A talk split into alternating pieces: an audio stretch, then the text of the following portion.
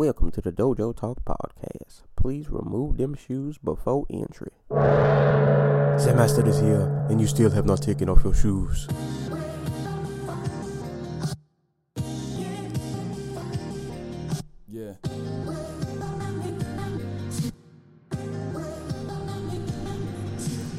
Living every day to define man's mission. Look into the sky for divine transmission. Deaf man's vision makes the blind man listen. Eyes on the prize, this is blind ambition. Thank you. Welcome to another edition of the Dojo Talk Podcast. I'm your host, Serial Sensei. We're on episode number 168. As always, you can give this podcast a listen on SoundCloud, YouTube, Apple Podcasts, Spotify, Google Play, uh, as well as various other streaming platforms. Hit us up on social media at the Dojo Talk Podcast Facebook page, as well as the Instagram page. Send questions to Dojo Talk Podcast at yahoo.com. Follow me on Twitter at Serial Sensei, and you can follow my co-host on Twitter at GC Zeus. Speaking of my co-host, as always, I'm joined with the anti-cool. What's going on, man? I'm so mad. So mad. Yeah. I'm gonna let the listeners know off rip. Um, we're gonna change the format of this episode. Um, this episode's gonna run a little different. We're gonna get straight to the point. Um, we'll we'll do our normal little intro spills, give shout outs to listeners and all that. Uh, but we're gonna save the news and like fight announcements and other stuff for later. Um, after the "What's on Your Mind" segment, we're gonna we're gonna jump right into this because there's there's uh there's some conversations uh, to be had.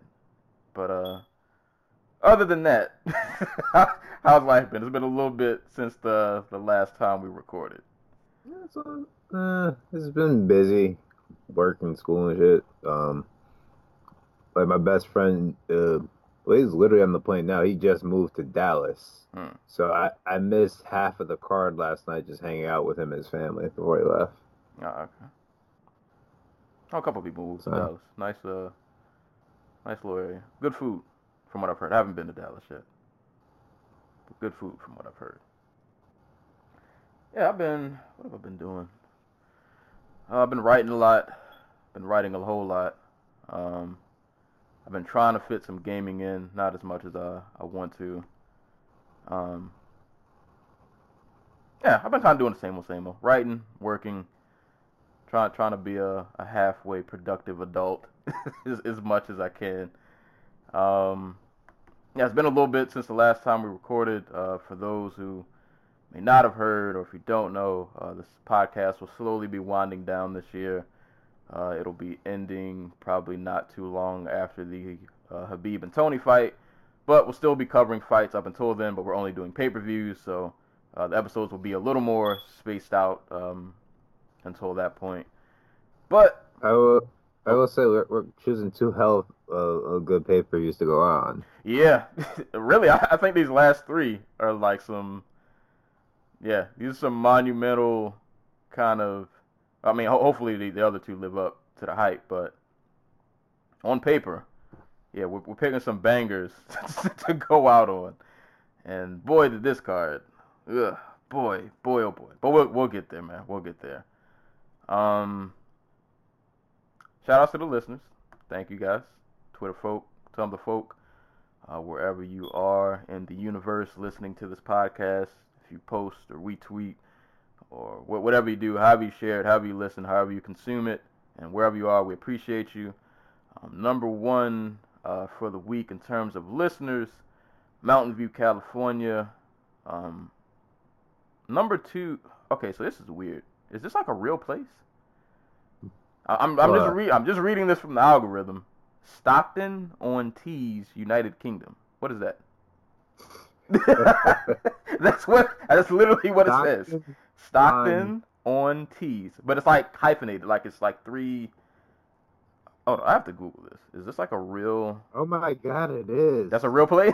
it's a town in England. All right, number two, Stockton on Tees in the UK. Shout outs to y'all. The UK is actually up here a lot. Uh, number three, Middlesbrough. uh, UK. Which is right next to it. hey, number four is I might butcher this. Sandiacre, San, Sandiacre, UK. I don't know if I'm saying that right. S A N D I A C R E, uh, UK. Number four. Uh, number five, Toronto, Canada. So uh, shout outs to everybody overseas and in the UK. Y'all uh y'all have been holding it down, and it's dope because we haven't been putting out episodes as frequently uh be, because of the wind down, but y'all have still been uh listening on a, on a, like a pretty decent basis. Um, so I appreciate y'all. Shout outs to Stockton on Tees, uh, UK. Uh, I definitely appreciate you guys. Um, so yeah, uh, as far as the show rundown, like I said, we're going to uh, switch things up a little bit. Uh, we'll still start with the "What's on Your Mind" segment, which we might have a little bit to talk about because it's been a while since we've last recorded, and there's been a lot that has happened probably since the last time we've been on this microphone. Um, but after that, we're going to jump right into the fights, and then we'll do uh, fight announcements and news and all of that good stuff um, later, and then we'll close out the show. You know, the normal way we close out, fight recommendations, all that, all that good stuff. Um, but it's been a little bit since we last recorded. So the anti cool. If you have anything uh, going on, any pressing matters that you'd like to address, uh, what is on your mind for this week? Oh God, uh, my Knicks are on a four-game winning streak. Um, Mm. I'm, I'm just waiting for them to implode. well, y'all got rid of the owner. No, not the owner, the president, right? Yeah, Perry or what was it Mil- uh, Perry and Mills both Mills. suck. Per- like they both suck. So they uh, one's still there. That's the point. Um, but other than that, uh, not really much on my mind to be honest with you. Uh, like, um, uh, like I'm I'm rattling around in my brain, but like I I've, I've been so focused on like school and that alone, uh, I I really don't have much to say. Unless I want to learn about library information science, There super fun. there you go. Ed- educate the listeners. I will say that people should, um, well, even though I, I don't go to my libraries often as I probably should, but uh, just the FYI, like libraries have a lot of functions that I don't think a lot of people are aware of, aware of outside of just, oh, I need to go go here to get a book. Like, Oh yeah, we get we run tons of programs. We specifically our library we give out um well we loan out uh nooks, uh Wi-Fi hotspots, museum passes for you know in the city and around here. Um, yeah, we, we have a lot. We do vision screenings for kids uh during part of the year.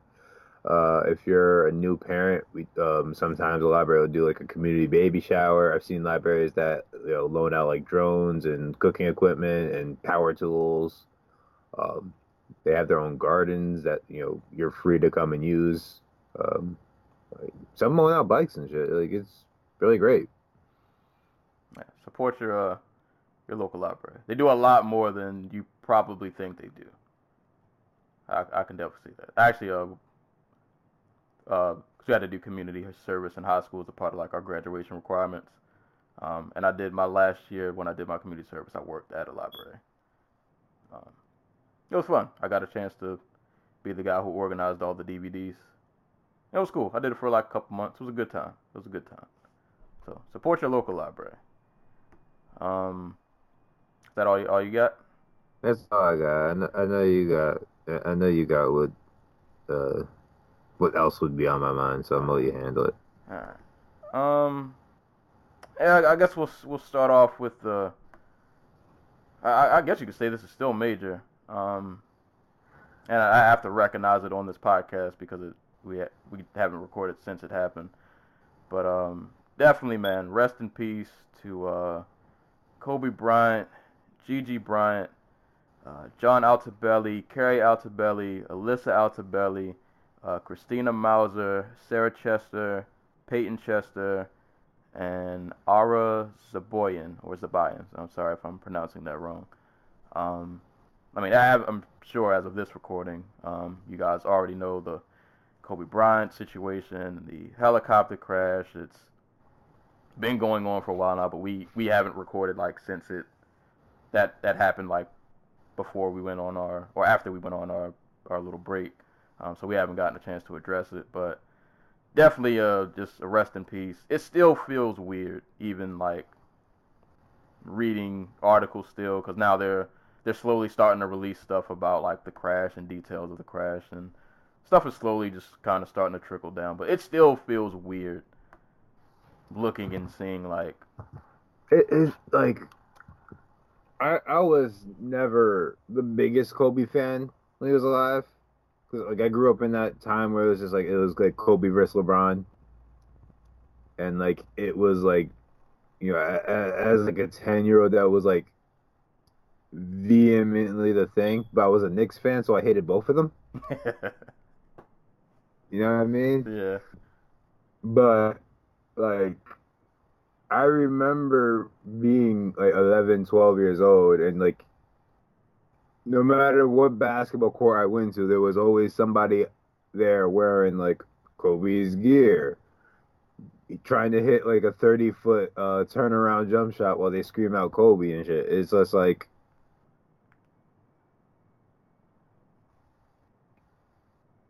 I- know he uh, he played basketball, but like, dude just felt indestructible. Yeah, he he was one of those, and I feel like I hear this from a lot of people, and I'm I'm actually the same way. A lot of us weren't Kobe fans growing up. I wasn't a Kobe fan either. Kobe stopped a lot of my favorite players from getting rings and winning, and winning championships.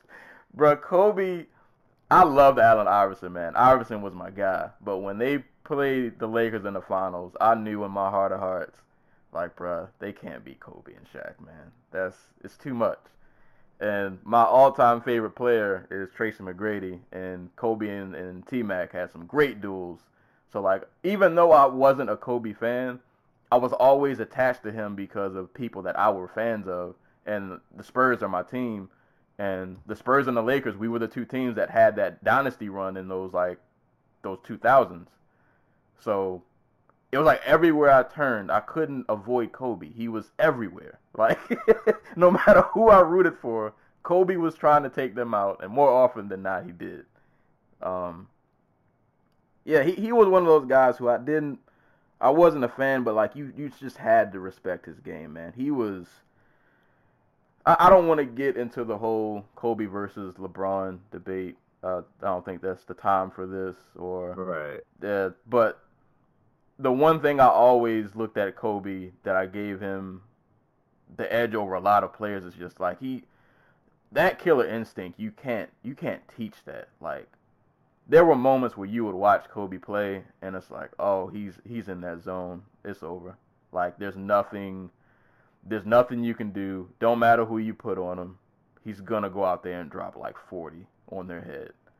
And he's just he's just he just had like this that Mamba mentality was real with him.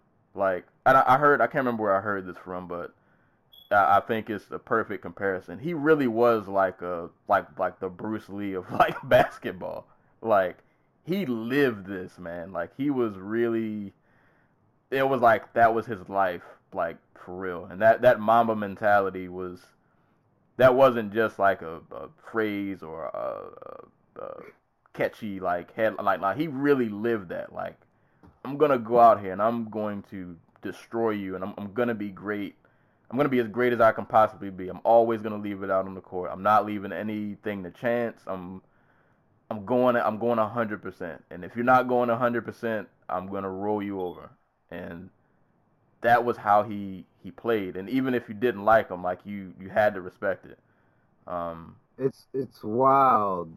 Um, because like I, I think it was only like a couple months ago where we were making fun of Kobe because he posted that picture of his team. Uh, the oh yeah, yeah. and they they had uh, did they just come in second or something at some tournament? I can't remember. Yeah, but he was talking about the one girl wanted to dance and it was this poor 12 year old girl who gets put on blast by Kobe Bryant because she wanted to go dance instead of play basketball. Uh, we were making fun of like the Mamba mentality and everything. It's just like, but that that like, I don't think that's something everybody needs to be successful. But I, I do think that there are people like that who need that type of drive to to to rise up, and like Kobe was one of them. And I'll say one thing. Uh, one thing I've, uh, I I I feel like this happens with a lot of people who I wa- uh, who I wasn't fans of in the beginning, and this isn't even just in terms of basketball, like in any sport. I tend to appreciate them more like later in their career, because you just start to realize like you throw away the rivalries and whatever feelings you had about them as just like a sports fan, and you kind of just realize like, man, even if I hated this person, he was still a part of like my childhood and now when he retires he's not to be there anymore like i remember the night when kobe's last game because that same night golden state was playing and that was the game that they were going for the uh the 70 i think it was 73 wins in the season and Mm. i had to pick between am i going to watch the 73 win or am i going to watch kobe's game and i'm like i'm watching kobe's game i'm definitely watching kobe's game like this is the probably the greatest player of my generation and this is the last time he's going to be on a basketball court. And he goes out there and he drops like 60 points on Utah. And it was crazy watching that game because they just kept feeding him the ball. Like, like everybody knew, like, we're going to let you. We know you want to go out with a bang. Here, man, just take the ball. And Kobe shot like 80 times. Maybe not 80, but he shot it, a lot it of was times. over sixty times. Yeah, like he he just kept pulling the trigger, and I feel like that game like embodies kind of his career. Like that man went hundred percent to the very very end, man. Like you had you had to respect it, and I, think the one thing I also want to uh, acknowledge him is that you would you would think with the way Kobe acted on the court, because that we could talk about this for a long time. There are so many stories. That Kobe was a a savage on the court. Like the way he trash talked people. Shoot, the way he trash talked some of his own teammates. Like Oh my god. What was, what was the story? the Um, story went on. I think they they got blown out. I don't know if they got blown out, but they lost to um. I think it was Portland. And Kobe went to the locker room and told them, "Y'all take off my shoes. Y'all are too soft." like y'all can't wear my shoes. like, like he was the ultimate like competitor. But I think the one thing I came to respect about the, him, and I, I didn't really learn this until later in his career, is like he was a he was. You didn't want to see him on the court. The man was a, a, a, a maniac on the court. But he was apparently a really good dude, like outside of just like if you're on the court, you're the enemy. But uh, off the court, he was a, a normal, nice guy, and he. It was cool to see him later in his career. He really like embraced the next generation. Like when LeBron passed his record, he wasn't salty about it, or you know he congratulated them, wanted them to keep pushing the game forward. Um, he was always like willing to. I feel like help. Like he really loved basketball that much, and it was really dope to see like what. I, I think one of the things we're really missing out on is like he was really trying to push for women's basketball, which mhm. has been making some strides, you know, in, in recent years, but like he was really, really like getting behind that, and I feel like we we missed out on. I I don't know what he might have had planned or how much. I'm pretty sure he could have had a pretty big impact, and it I- it I really mean, sucks. At the very least, his daughter would have played in the league, and Right. At this point, at this time, we should probably mention uh, Gigi Mm. Gigi. Um, Yeah, that, who- that that's the thing that broke my heart. Like her and her teammate and their and her teammate's family also on the plane, uh, the helicopter, is just heartbreaking. yeah, like you you wake up. I think they were they were going to a game. I want to say right. Yeah, they were on their way to a game um, at the uh, the Kobe Bryant uh, the Mamba Sports Academy. Mm. Yeah, that.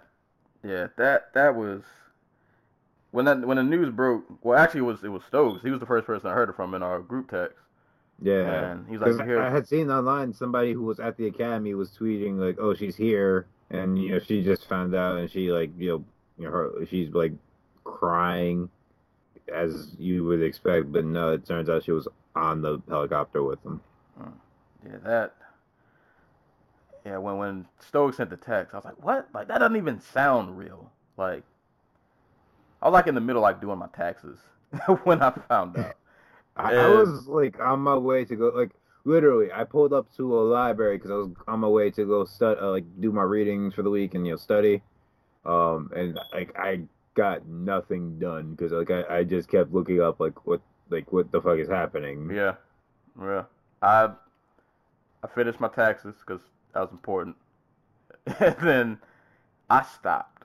Like for the next like, I ain't for like the rest of the day. Like I didn't, I couldn't do anything. Like I kept just watching news stories. Like after a couple hours, like because at first I was still kind of in like denial. Like ah, this isn't real. Like this, no, this didn't happen. And then I saw it on TMZ, and I'm like, God, like if there's one thing TMZ does get right, it's it's celebrity things of this nature, unfortunately. And then I start seeing it on ESPN. It's like, ah, man, like that's when it really kind of set in. Like, oh, this really happened. And then I just kept. Uh, I, I was locked on ESPN, just watching interviews and people talk about Kobe and Gigi and everybody on board. And it was just like, ah, like it. It was that was one of the hardest gut checks, man. It was, and like you said, when you find out like the other, I mean, regardless, it's a tragedy, but when you found out like well, there were kids on there, man, like young, just God, it was.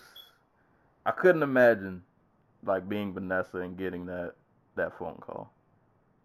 That's or, the fucked up thing. Yeah. Fucking TMZ puts it out before the uh, uh the, you know the um, I, I guess it would be the LAPD gets the chance to actually call her and tell her. Right.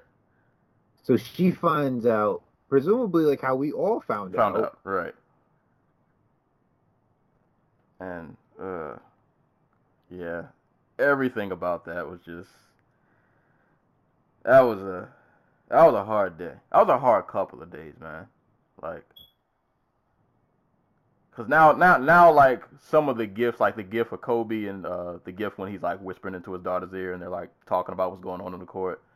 Like that was a gift you used to laugh at, and now it like, I was like, damn, like they should still be here.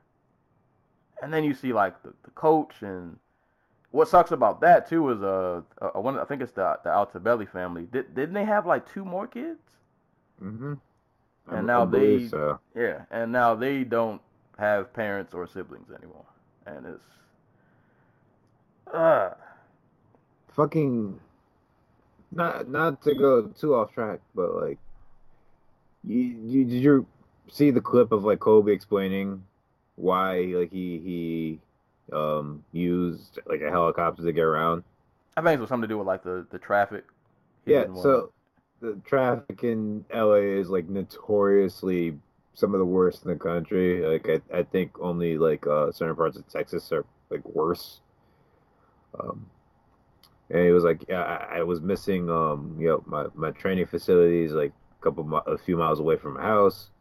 Um, like I, I was missing like plays and uh, you know picking her up from school because the traffic was so bad. So what I do, like yeah, I looked into it and it turns out like I can take a helicopter, be home in like 15 minutes. Um, but he also said that like him and Vanessa would never take the helicopter together because like they knew the risk. And uh. We need to invest more in public transportation, especially California, especially the city of Los Angeles, because, oh god.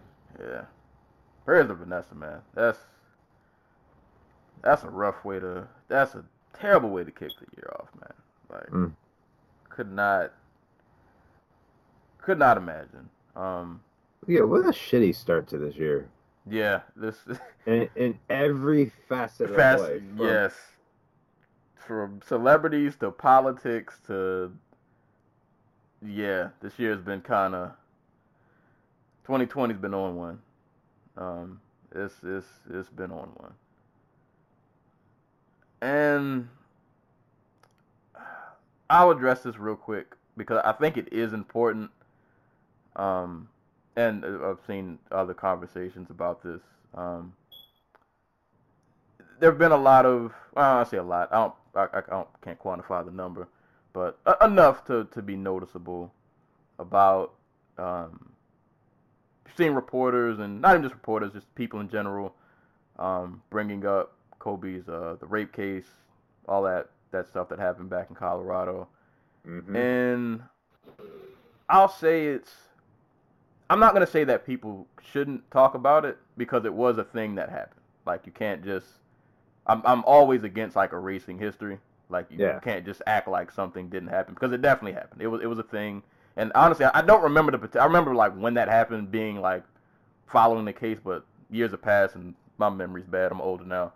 I don't remember all the particulars of that case, so I'm not really gonna speak too much in particular what happened in it.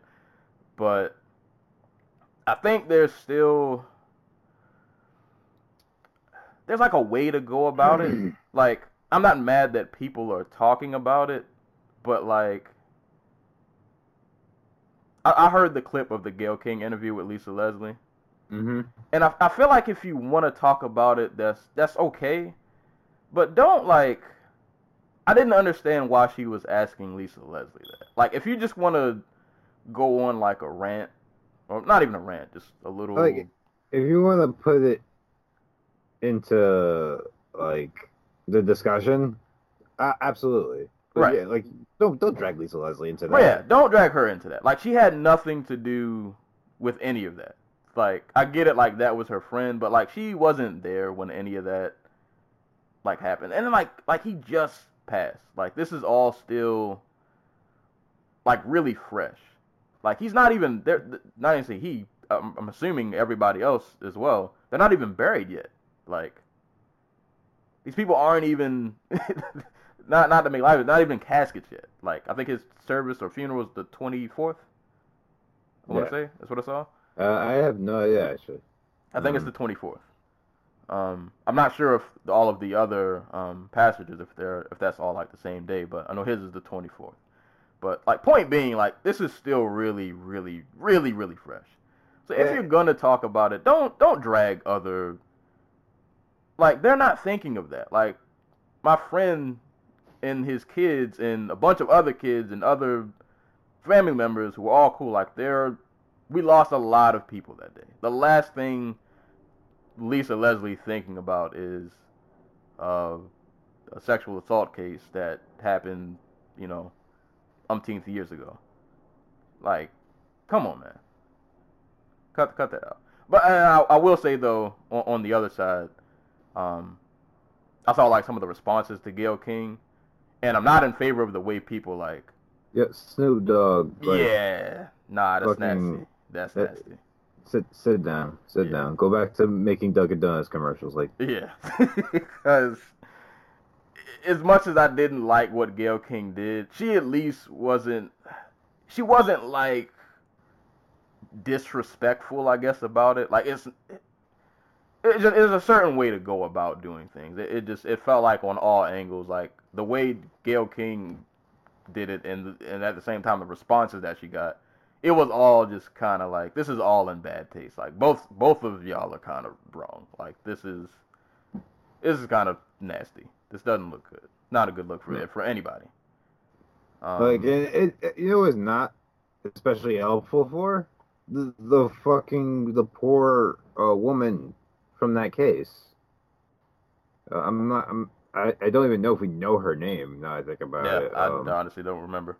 I, I, I want to say they kept it private.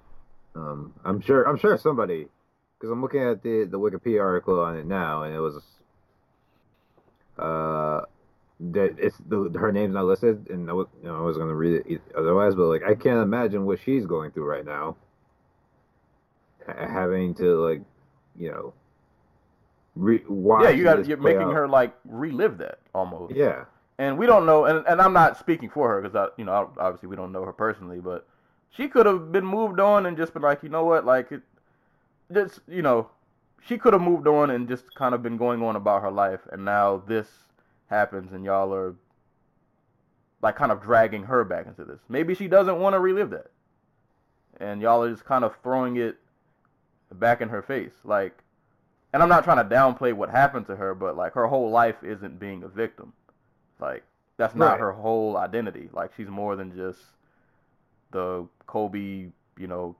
assault victim. Like she's still a person. So I, I don't know. It's just you can talk about the case. I'm not. I'm never gonna tell anybody they can't. But there there's a way to just kind of go about doing it. And at least for Kobe, like I said, I don't know if he did do it, if he didn't do it. I'm guessing something happened, might have been miscommunication. I don't know. I wasn't there.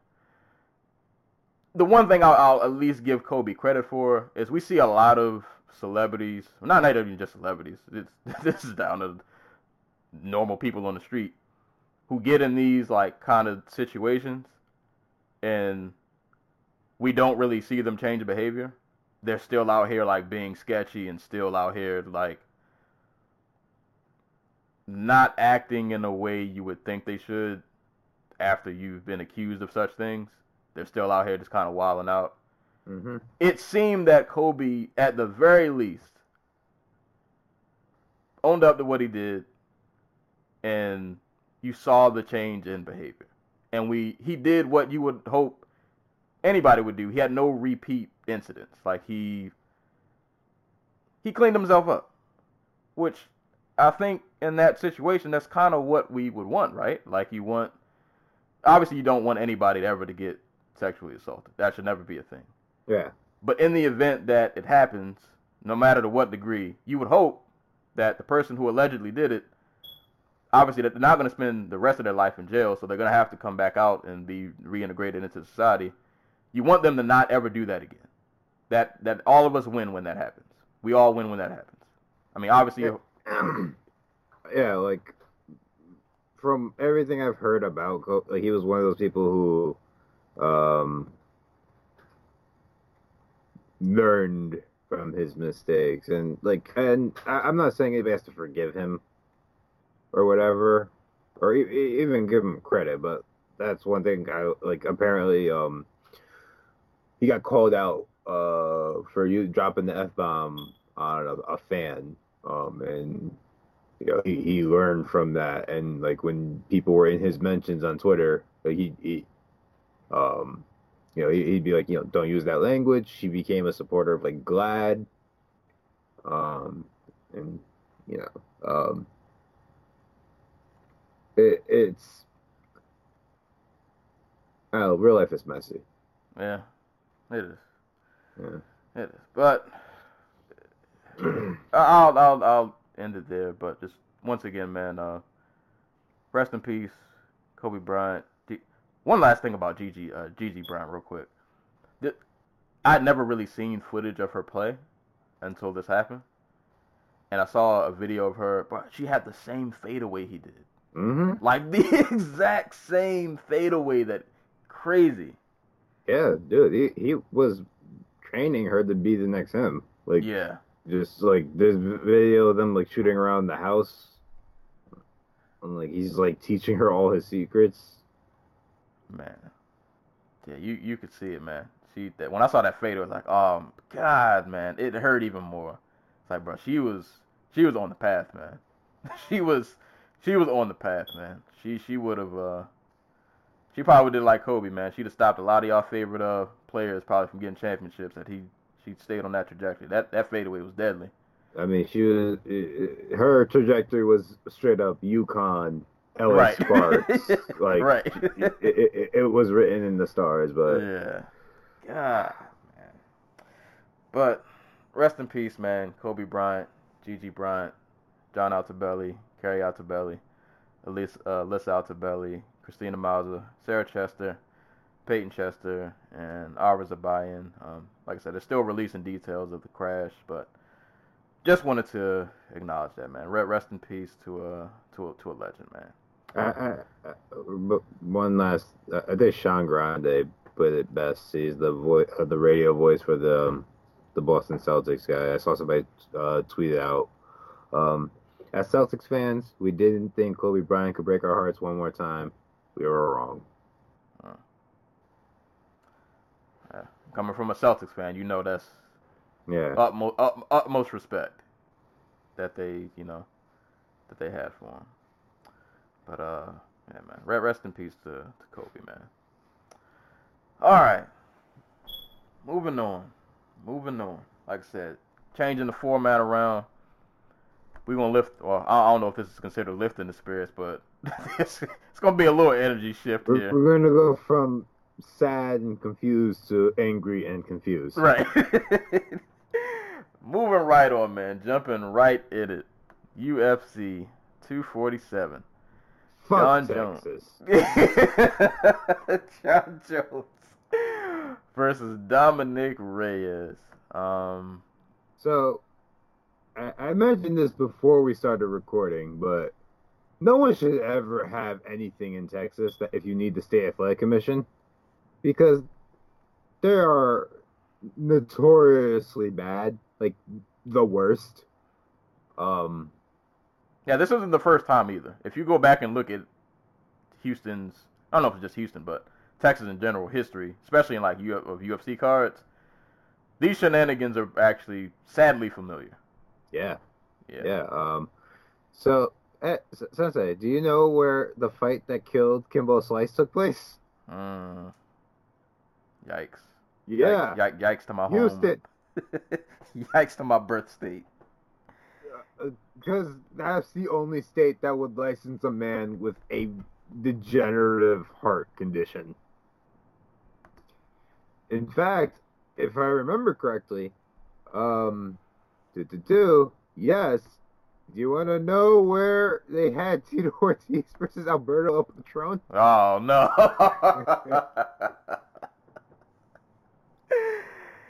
oh no. I, I want to say they were going to have Ortiz versus Liddell, and they, they were looking at Texas, but like California just made more sense because they were they both were from California, um, and they managed to get that done. But still, like, the fuck, guys.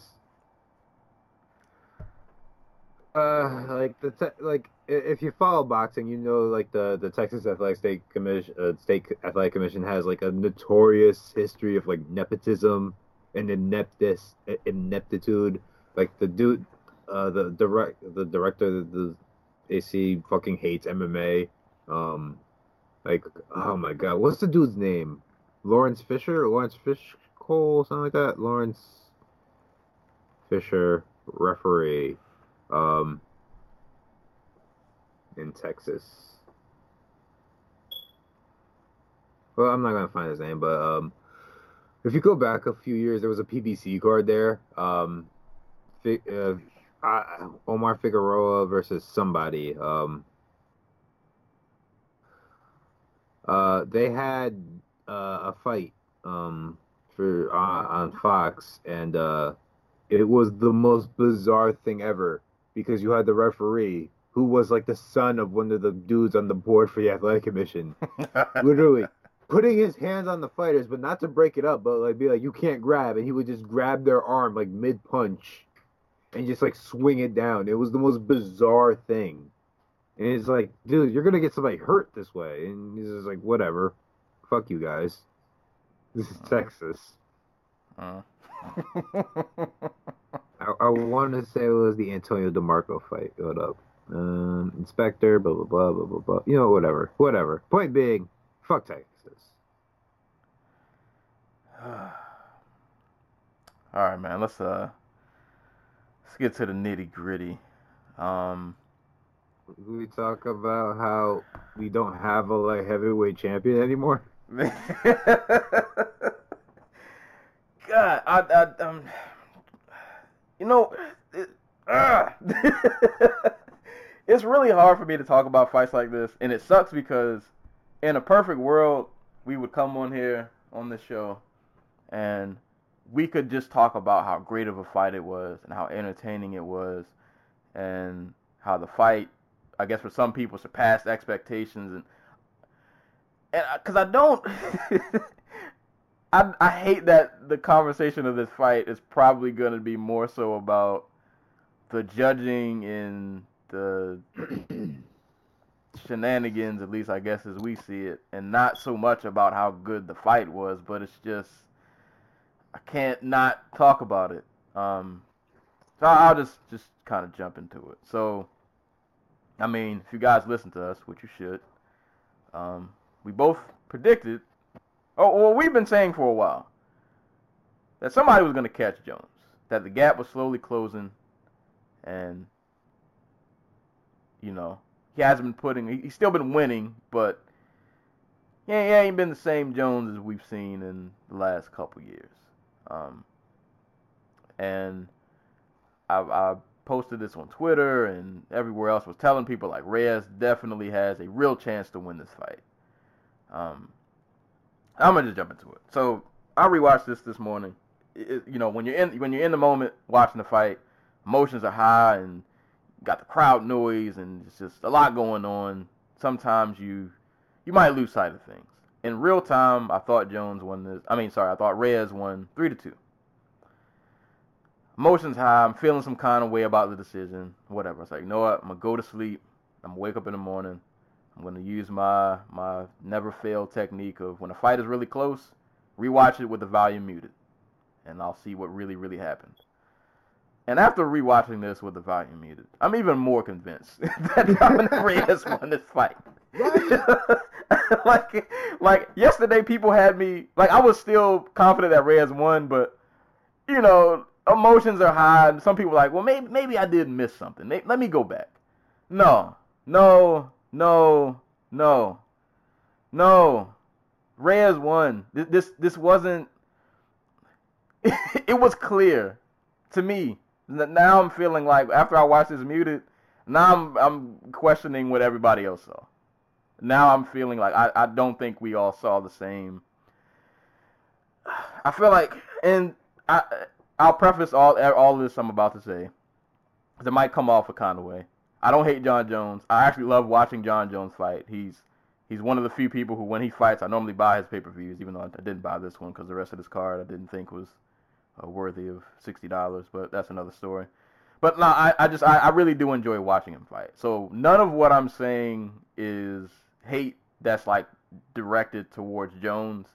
It's just you know when you were just watching the fight, you just feelings get high, and if you're a sports fan, you, you know what I'm talking about. But it's not directed like I'm not hating towards Jones. It's not, not it's not about him. With that being said, I rewatched this fight muted, and the first three rounds I knew those these were the most important rounds I needed to rewatch. So let me make sure I did not miss anything. Round one was a clear Reyes round. I think he outstruck Jones 21 to 12. Got out to a really quick start you know, landed some good power shots. He he did what I thought he should do if he was to win this fight. He needed to steal rounds early because I wasn't sure how he'd do in rounds four and five if it went there, which we saw he he slowed down. But off to a great start. Round one, Dominic Reyes, most definitely. I see other people after this fight saying uh, either round two or three were the swing rounds. I'm like, what? Did I did I miss something? Let me go back. Let me watch two and three. I watched two and three. The only thing swinging was Jon Jones doing the running man. What what what are we talking about? Dude. what what was close? What are we talking about? I thought I was going insane. Like, oh, like people were giving Jones like round two. I'm like, that's the round where Reyes landed like three straight lefts in a row and that was enough to get Jon Jones to turn tail and run away. Run. the same thing that we blast and and both of us blasted Gustafsson for doing when he does it. That that running man is like, no, don't ever do that. He made Jon do that like twice. So, like, and, and like, it wasn't like he lost the rest of the round after that. Reyes, uh, dude it, was competitive. Don't get me wrong. Jo- Jones landed some like nice kicks to the body, some nice leg kicks, but like Reyes was real investing in that left hand to the body. He countered one of Jones' naked leg kicks with like this, with probably the most significant strike of the round, and he outlanded him. Yes, again for the second round in a row, and I can't remember if it was the second or the third where like Jones uh he went for like a right hand, and Reyes slipped it, caught him with a really nice uppercut. That was the fourth round. Okay. Or third so, round, third round, third, third round. yeah, third round. So, I, all right, but second, it was kind of not as dominant as the first because, like I said, Jones definitely made it competitive. Um, I like his leg kicks. I like his body kicks. Um, I think his boxing to me actually looked better than I thought it would. I thought he was actually going to get caught like reaching kind of a lot more than he did, but Reyes definitely landed the more significant shots. And I, I think another thing about this fight, I think some people, I think this is kind of an MMA problem. I don't, I don't, I don't notice it as much in other other combat sports. It, it could be. Maybe I'm just not paying attention. But we kind of equate moving forward means I'm winning. That's that's a strict MMA thing because it Yeah. doesn't happen in kickboxing and boxing. And I think because we see Reyes obviously uses a lot of footwork, a lot of movement. He's never really like a he tries his best to not be like a standing target. And Jones is pretty much chasing them down the entire fight that we equate, oh, Jones is chasing, he's pushing forward, so that automatically means he's winning. But if we look at when these exchanges are happening, Reyes is probably getting the better of most of these exchanges, and he's win he's he's landing the harder shots. So round two, I don't know what the swing is. I don't know what. No, no. Reyes round two. Round three gets here. He still starts off good. He, he I think he he started to slow down a little bit towards the the latter, latter part of round three. But even still, like when when people say Jones might have won, I'm going back to look to see like, all right, what did he do really to win this round? Outside of oh, I just moved forward, and I just I don't I, I don't I don't see it. I think that was the round, like I said, he slipped Jones, caught him with a nice uppercut. Um, I want to say he got him to back up a bit that round too. And like I said, outside of body kicks and leg kicks, I don't. I, I did. I just. I did not see it. I don't know what y'all were watching. I really don't. Those first three rounds to me were clearly Dominic Reyes rounds. And to be honest, he actually did better than the fourth than I thought he did. Yeah, dude, But- he hurt Jones. like He, He hurt started him in off- that opening minute. Yeah. The his the one I think I'm not gonna call it a fatal mistake. I think had he took the fourth round, there would have been absolutely no denying that he won this fight. I think the one thing that he did that kind of messed him up, um, he hurt Jones in the very beginning of the fourth, um, kind of got him to back up, and there was a quick moment where like they, um, I can't remember if Jones stepped in with an elbow. He did he did something, and they ended up like clinching, and Jones went for the like the inside like kind of step in sweep thing to the, like get Reyes down, and like he missed it, and he couldn't get Reyes down, and Jones actually like fell forward to the ground, and in that like split second, I thought Reyes, I, I thought he should have just backed off and just disengaged, but he went he went for like a hammer fist while Jones's like head was still pointed down, and then Jones was able to like kind of regain himself and he grabbed him, and that's when he got the takedown, and that was kind of the the, the tide of the round kind of slowly started turning that point. That was when you started to see uh you, you it was noticeable that Reyes was starting to slow down and Jon was I have to give Jon a lot of credit. Like if you're gonna beat Jon Jones, you got to be able to go you gotta go all five hard because and I thought it was interesting. We mentioned that we wanted to see Jones get back to his wrestling. He was forced to get back to his wrestling because It, and did it not? It did not work. Yeah, when they were standing, he was. Like I say, he, like I said, it, I don't want to make it seem like it was a, a complete wipeout because it was a very good fight. Like Jones, like I said, he landed a lot of good body kicks. He, it's not like he didn't catch Reyes with some good shots. And during the fourth and fifth, he definitely kept.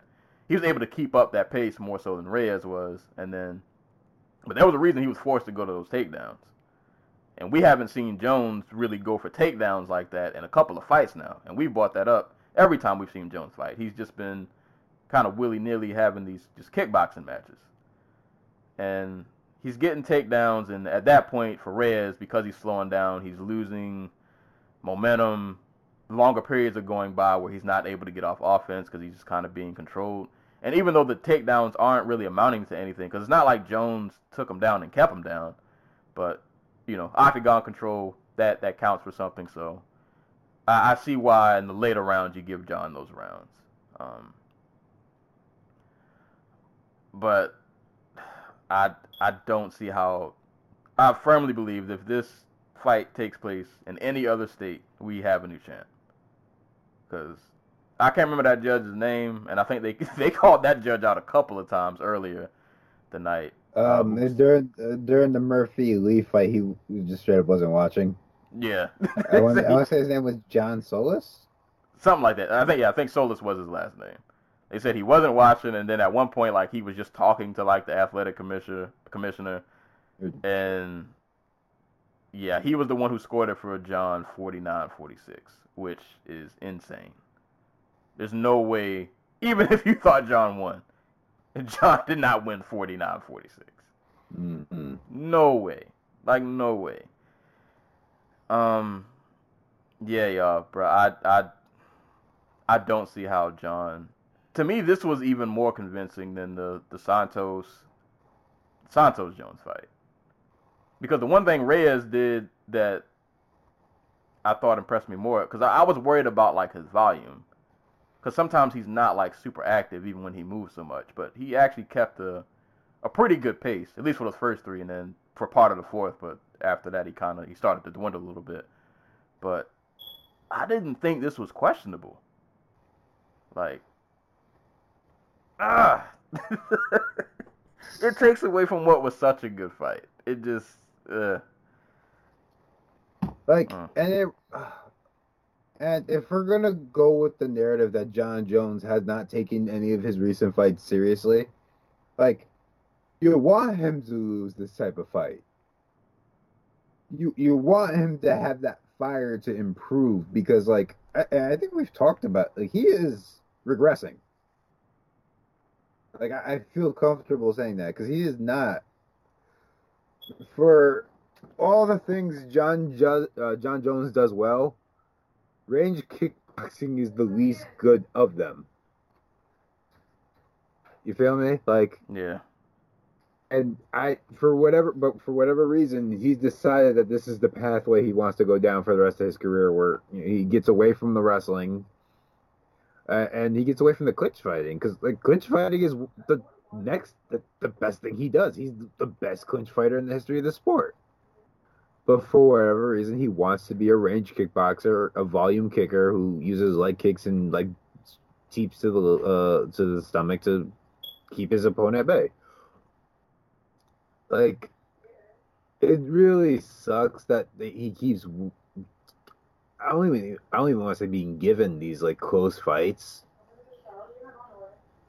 because like this is like knowing who Jon Jones is and his like un like as long as Jon Jones is winning fights, he does not like I don't think he sees a problem.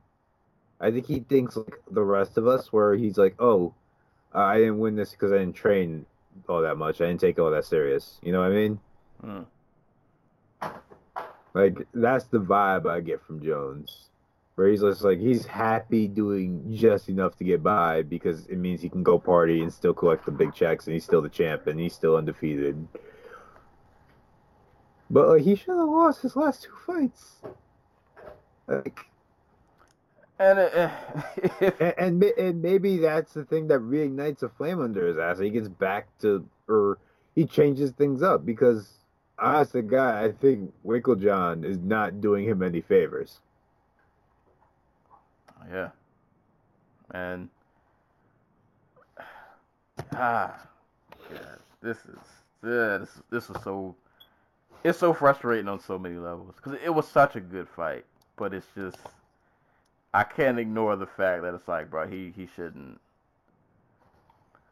If y'all want to take the Santos fight, whatever. I'm gonna disagree with you, but all right, whatever. Have that one. This one to me, it this was clear. Like this was clear. Those first three rounds were definitely Rez. I didn't think it was like they, they were competitive, but I feel pretty comfortable saying he won those. Eh, the fact that people say those were swing rounds, I'm like, I like Yeah, outside of moving forward, like please tell me what he did to win those. Outside of I'm just moving forward because I didn't see it. Maybe I'm missing something. Feel free to leave a comment.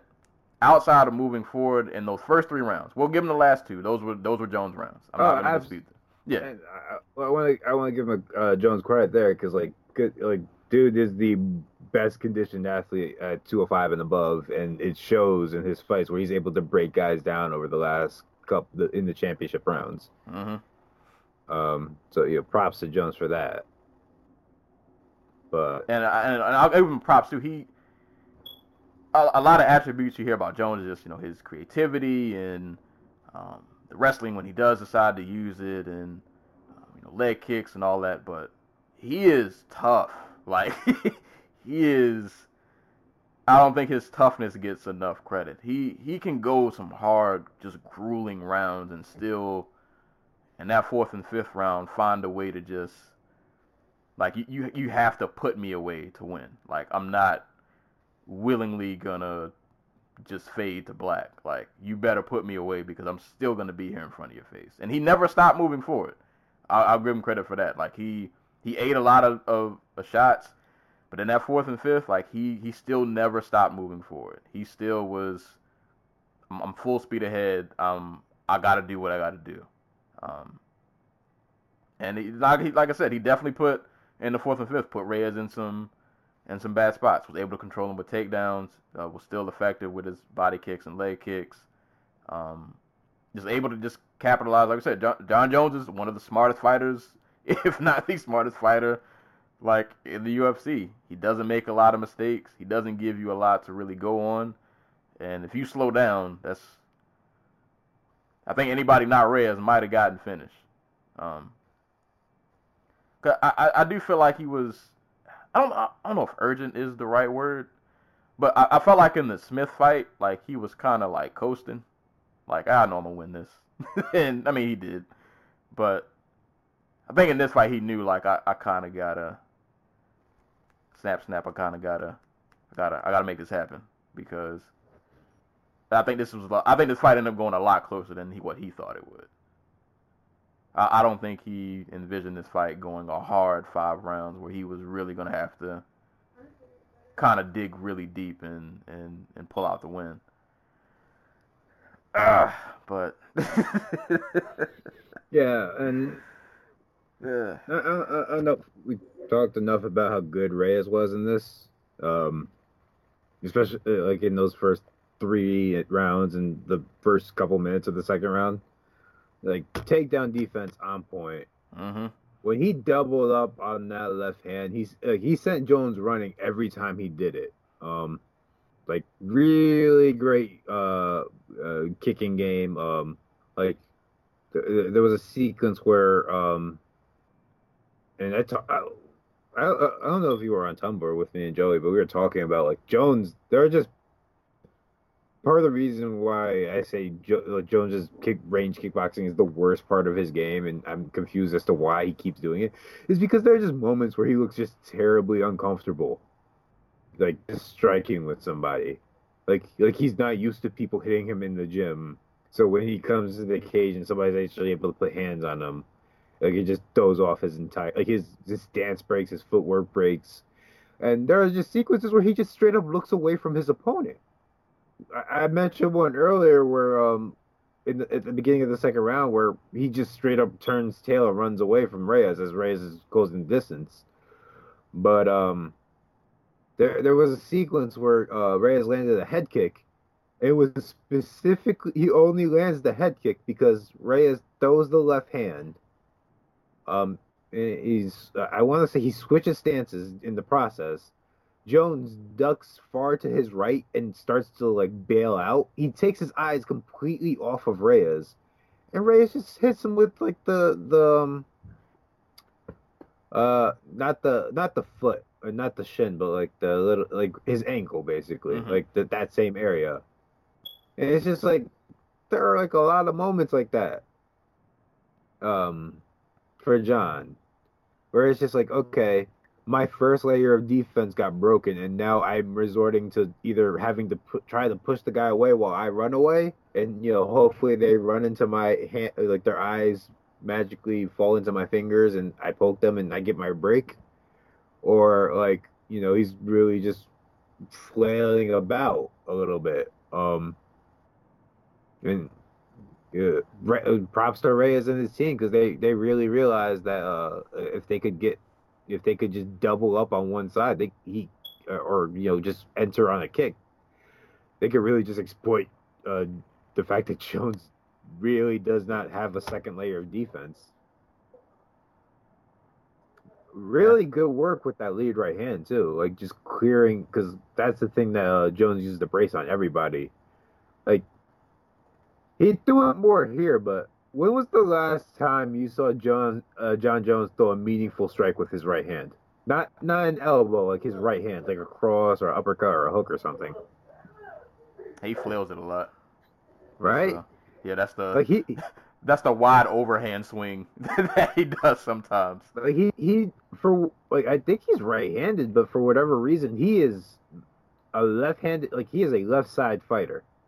Um like kicks, punches, um you know, clinch entries, everything starts from the left hand for him, like the left side. Like he for whatever like he does not throw that right straight with any type of consistency. Um so like there were just sequences where like Reyes would circle all the way to Jon Jones's right, and Jon Jones didn't do anything about it because like, what's he gonna do? He doesn't throw the right hand. Like there were a couple instances where he threw the uh, where he threw a body kick, but like those were uh, few and far between. And Reyes really exploited that to land his left hand. Ah, boy, I feel like we could talk about this fight for. this fight could be the whole podcast. I wrote I wrote a whole thing about um about uh like the weaknesses in Jones's game yesterday, and I I didn't. I, I, I posted some of it. I didn't post all of it. One because Tumblr sucks for like long form, Hmm. but like two, um, I, I I was at work when I was like right like when I was posting it, and I didn't get home until like nine o'clock, and the fight's already started. So I'm like, I'm not gonna post this while everybody's watching the fights. Ah, But- boy. But like, what what a performance um from Reyes and I, I guess Jones. Like, Yeah, no, yeah. Overall, it was still a, it was a yeah, it was a it was a great fight, and I hate that that I don't want that to get lost in and everything else. Like at the end of the day, we want to see we want to see great championship fights, and that was a great championship fight. yeah, But we all know who won that. yeah. so I, I'm curious, Sensei. Um, we might get a rematch. I don't know. Probably not. Not right away, anyway. But I, I think it's safe to say Reyes is for real. Um, and if he gets, you know, uh, a, a good win, like against a Glover Teixeira type, that they might run it back. I feel like Uh, he should get an immediate. I, They're not gonna give it to him, but he should. I mean, Dana did say he scored the fight for Reyes. Yeah, I think they should double up and just just run this back. We can get this before the end of the year. Yeah. Um, what would advice? Not advice, but if you were in Jones's camp, what would you look at as like, okay, this is what we have to fix? And if you were in Reyes's camp, how do you make sure that Reyes uh, doesn't uh, throw the fight away on the cards? Um, if I'm Jones, I think he. I mean, we saw a little bit of it, even though he wasn't able to do much of it. I think he needs to slow Reyes down. Like, you got to stop all this footwork and all this. Reyes is just always moving somewhere. I think he needs to mix in his wrestling a bit more. I think that's that's what he's. And albeit it's gonna be easier said than done because that we've seen that that takedown defense is it's it's real. But like even if you can just kind of it's you got get get ready for a long fight. You're probably gonna go five again. If you can, even if you can just clinch against the cage, slow him down, get some elbows going against the cage, still go for your takedowns. You might not get him, but make him work. You gotta make him work. You, don't make it such a, a gung ho kickboxing fight because you're you're gonna get tagged with that left. He's gonna slip you and catch you with an uppercut, and don't ever do that little backpedal run again. Don't ever do that. we we've seen that can end disaster. But um, I would just say Mick, like he, it's not like he didn't have something going, but I just think he needs to, he has to find ways to slow Reyes down. I think just mixing mixing in more his takedowns, push Reyes up against the the cage, get some good clinch work in, find ways to, to slow the fight down and just kind of steal rounds. Because if you can wear on Reyes, as we've seen, and I don't know, maybe this gets fixed between now and then. I don't know if it will, but you can slow him down in that fourth and fifth. And if you can slow him down in the fourth and fifth, imagine wearing him down early in the first three, and maybe in that fourth round you actually get a takedown where you can keep him down. Hmm. That's over. Reyes, I mean Jones gets you in mount. Bye. Just you can go ahead. You might as well just tap because you're about, probably about to get elbowed to death, or you'll get elbowed. You'll turtle up. He'll submit you. Something's bad gonna happen. It's not. It's not gonna end well for you. Right. Um, if I'm Reyes, it's hard to say because I feel like you should have won. Like I feel like you did what you did what you needed to do. Um, if I'm Reyes, um, I don't know between now and the next fight how much you can really.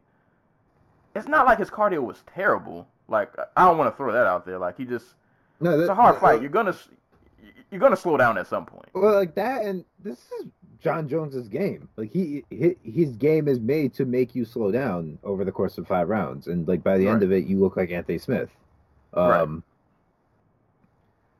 like my my one of the things, if I'm Rez, is I try. Um, we talk about that sequence where Jon Jones uh ran away. Um, you know. Um, in at the beginning of the second, there were a couple more instances, none as drastic as that first one. Um, one thing I'd like to see more out of Reyes is uh, more body shots early. Um, Mhm. he, he he did land quite a few, but like there there were sequences where he was chasing uh, Jones's head, and Jones would either frame out or, um, you know, like like we said, ran away, or he would like. There was a nice sequence where um, well not nice, but like during that sequence, Jones um did a good job of slipping all those punches and ducking underneath them along the fence. Yeah, because Uh, he was headhunting. Yeah, because he was Yeah. headhunting. Um, if Reyes had chose to, you know, attack the body in those sequences, uh, he- you know, it might have freed up the head, might have been able to score a knockdown out of that. Um, because it seemed pretty clear that Jones was not comfortable. Um, uh, another thing is, I think he moved like. So this is gonna sound weird because the lateral movement is part of the reason why Jones has so much trouble kicking him in the first three rounds. But I think he moved too much. Is it like the Zabit Zabit effect? Kind of. Somewhat. Kinda, Somewhat. like where like it's not that he his lateral movement was like um but for example in the second round there was a there was a thing where he's along the fence and Jones goes for like a side kick Hmm. and he runs like 10 well he doesn't run but he he circles out like 10 feet to his right as Right. Jones is like kicking and it's like you, dude you could have circled out like two feet or even like a foot you know or a step or whatever so you're right yeah and got right back into it. and got and just countered. Like th- there were a few instances like that where I'm just like, well, you're not gonna capitalize on every counter, but like this seems like something you should have drilled down. Um, and like you're wasting all this extra energy, and you're not getting anything out of it because all you're doing is resetting. I I think that's a big thing. Um, in MMA in general, but specifically with everybody who Jon Jones fights, um, they're so not desperate, but there's they're so anxious about Jon Jones taking them down, or you know the volume that Jon Jones throws. That anytime they have a chance to escape, they'll like they'll make they'll they'll try to take every opportunity to get as far away as possible. Um, and you don't need to do that. How often do you ever see boxers like more than like a couple feet away from one another? You, you feel me? Like Right. you, you don't have to reset every time Jon Jones throws something. And to be fair, Santos and Reyes uh, a- a- and Gus in that first fight, um, when when they were being pressured, their, their instinct wasn't always to run away. Like there were there were sequences where they just like, oh, he's throwing, I'm going to blitz back because like he threw the one strike he's going to throw in this thing in this instance. I'm going to throw my three or four, um, and it, it worked for them. Um, just didn't do enough. Um, so like I, th- those are two things I could see. Um, like I, I'd really, I'd really like to see him take the center more.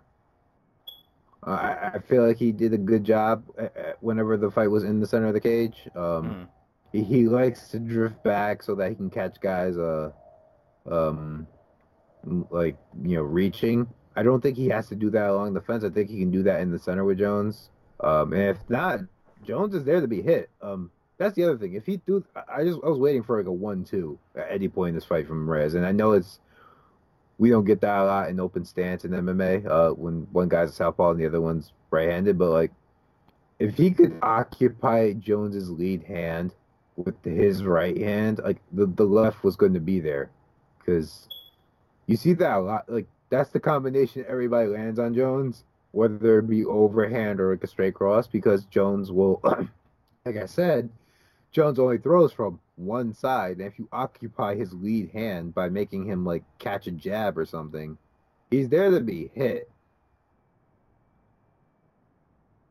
He does not move his head all that well, um, mid comp Yeah. like when when He- he's framing. He's more likely to step back rather than to like Right, and like to the left or right. yeah, and it's like if he's stepping back, probably not going to throw anything because everything he throws is with the intention of pushing you back. Like you might you, you might see like an instance where he throws like a um, a random like elbow or he tries to shove you, but like th- those are instances you can uh, plan for or anticipate. Um, so th- those are some things I would see Reyes do. Hopefully, Also, dub- double up on that left hand more because he, he he did it like three or four times, and every single time it worked. But I don't think he did it enough. Yeah, I would say like in if you can take the center, like Reyes is pretty good at being able to slip and counter. So Mhm. I, I wanted to see. I mean, he, he did land it. And I, I got to give Jones credit, but he, he got a chin. He can eat a shot. Mhm. But I wanted to see a, a moment if you could catch. Because Jones is smart, so he doesn't get caught in these kind of instances. But I'm trying to just imagine a scenario where if Reyes is able to take the center, and even if for a split second you could get Jones to just overcommit, but if you could catch that counter with that left and it be like clean, just I feel like good things can happen. Um, but hopefully we get to see this again. I think this should be like an immediate rematch. I don't want to see Reyes fight no other. I think we just need to run this back. Y'all, y'all so gung ho about giving everybody else rematches. Why not? Why not this one? I, I my I really hope we don't get like a Gus situation where we have to wait until like we have to wait basically seven years for a rematch. Right. and then by the time we get it, it's like, uh, like, yeah, Well, I, I guess in this instance it'd be Jones who'd be the one who'd be like, uh, right. because he's got more mileage on him. Yeah. But ah, re- amazing fight, man. It was a really great fight. But uh, Reyes one two three. I'm so upset because our prediction would have came true. Right. He should have. this is the year he. I mean, well, we said in 2020 he would lose it. So, and and I'll give Jones credit. He's probably one of the more active champs. He he does when he's not in trouble. he tries to keep the ball rolling in terms of in terms of fighting. So I'm pretty confident as long as he stays out of trouble that we'll see him again before the end of the year. I just hope it's against Reyes and not somebody else. I, I I will say I'm interested in the Corey um, Anderson fight. I don't. I, I just want to see how it looks. Cause like, for for besides Anthony Smith, how many guys who Jones has fought who are actually his size? I guess this applies to Jan Blachowicz too, and could box even remotely decently. Has Right. Jones just straight up beat the shit out of? Right? Mhm. Right. We'll see. We'll see. I gotta watch some more footage on Corey. I gotta I gotta go back and watch some of his his other. I'll give Corey Anderson this. He has won every moment. Well, not every moment, but He's won basically every round of every fight that he's been in that he hasn't been knocked down in. We'll This see. is- We'll see. The funniest fucking thing. he, like, He has gotten a lot better though. He, He, he's, dude, he's on a great run. Like these Yeah. last four fights, um, you know, uh, the Glover fight was boring, but like the Latifi fight, he showed like some real confidence in the pocket, and against Walker, didn't bite on any of those fakes and just planted his Steam- feet and yeah. threw that overhand. steamrolled that man. Yeah, uh, like Manuwa, um, Shogun, he was beating Shogun for basically the entirety of the fight until the end of like two rounds where he got knocked out off the left hook. OSP, he was beating him until he caught the head kick. Uh, I don't remember the Volkan fight, but I want to say he was winning that before he caught the the the, the punches that put him down.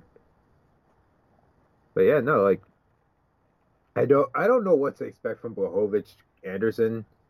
Um but you know? I'm I'm interested in either one of those guys fighting Jones now because I I, I think Jones is at a point in his career where he's just like I'm going he's going to have a competitive fight out every single time now Mhm. if the other guy is game. And Corey, I think Cor- Corey's definitely game. As much as I know people might not, he might not be like a fan favorite, but if you've been keeping a close eye on him, he's been. I, I don't think confidence is lacking in him. I Right. think he he feels like he's he has that chip on his shoulder. Like I, he he feels like he doesn't get that respect that people should give him. So we'll see, man. We'll see. But Uh, uh amazing. Oh, go uh, Imagine if Corey Anderson beats Jon Jones. see, I wanted it to be Reyes. I'm a Reyes fan. But if Corey got to be the one to do it, oh well, man. What? I ain't gonna hate on you. I mean, it, he he just proved the superiority of New Jersey over New York, so I'm with it. Mm, I'm with it. Mm. Shots fired. Yeah. Man down. But Jon Jones won a five round decision. I'm happy Great we fight. spent so much time talking about this fight because I I, I have this nothing for the rest of this card. the rest of this ain't a whole. Yeah, not not a lot to talk about the rest of this card, but amazing title fight. Jon Jones won the unanimous decision. Uh, passes uh GSP's record of uh was it most title fights, right? well, Title uh, most wins in a tie fight, yes. So congrats to Jon Jones on that front, even though He didn't. You didn't win that. But according to the record books, you did, so I gotta give you props for it. But keeping an eye, I hope they hope we get that rematch, man. But amazing fight, nonetheless. If you missed it, definitely go back and watch it. That was a great fight, um, and it, it proved that Reyes deserved to be in that fight. For anybody who may have had doubts, um, It's amazing. That's like this. How many times is that now? Where like Jones gets somebody who nobody wants, to see, or, or people think doesn't don't.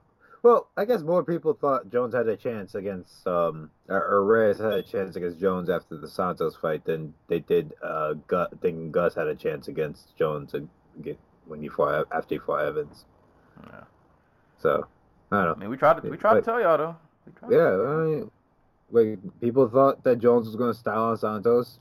Santos arguably gave him the toughest fight of his career up to that point. Gus, people thought Jones was going to style on Gus, didn't.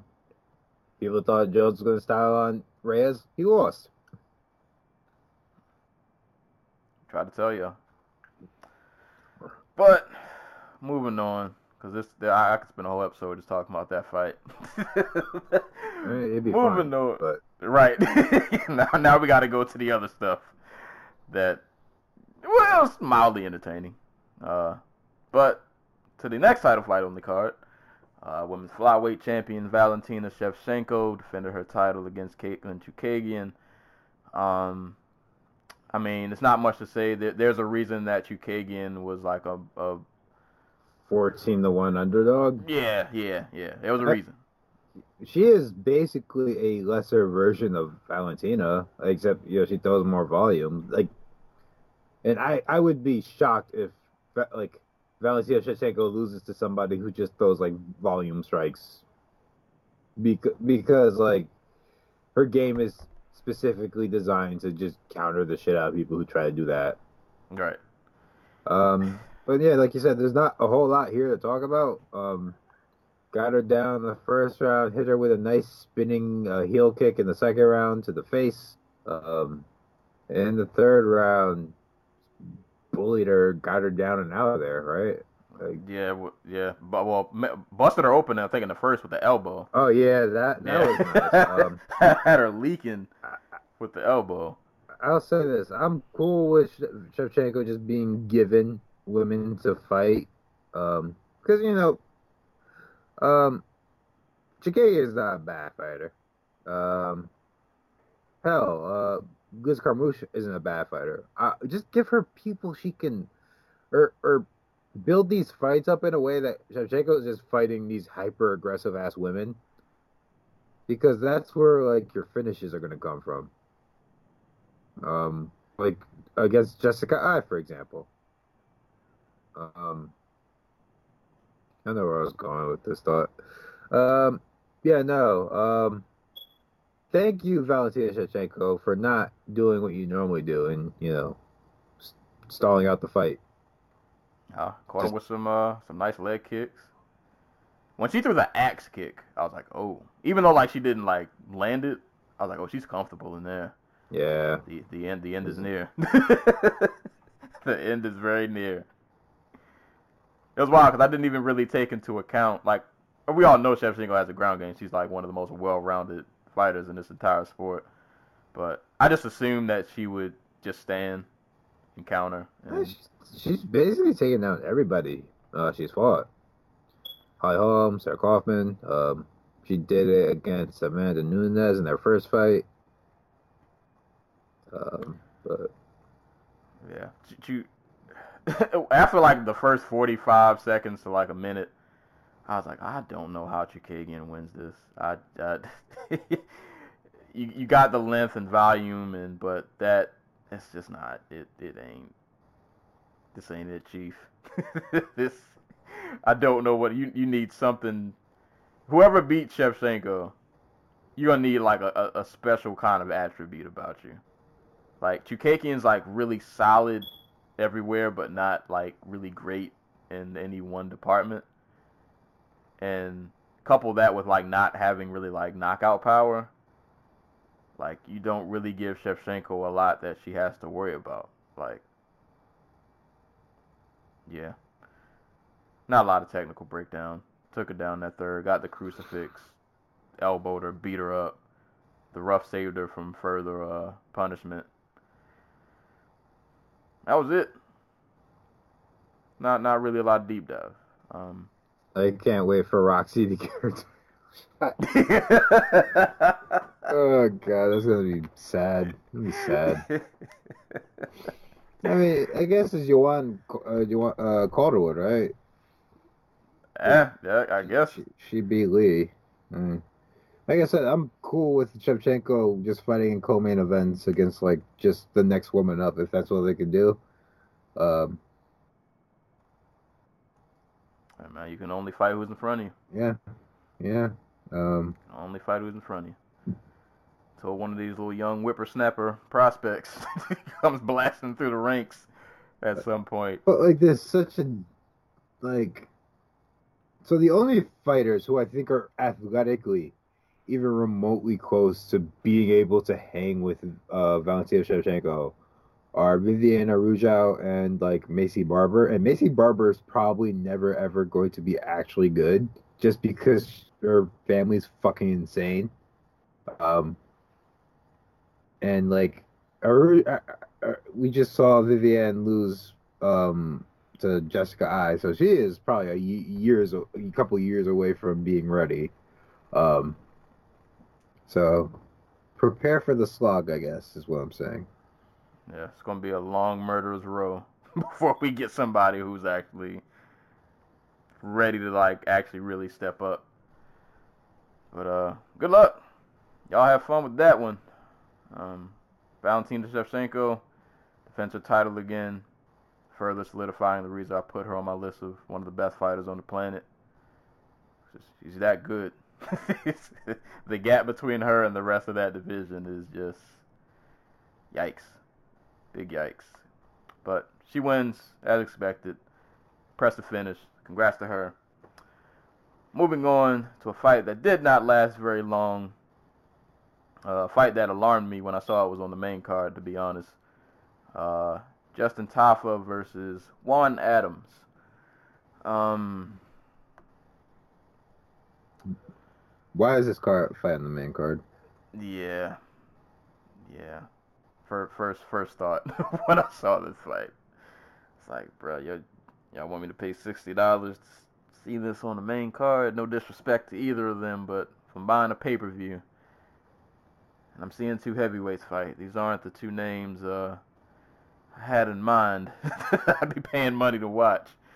Um, but I mean, congrats to Justin Tafa. Um, put hands on Adams, uh, caught him with like overhand right, landed a couple lefts, and then uh, he ended up landing that nasty uppercut that just floored uh, poor Juan Adams.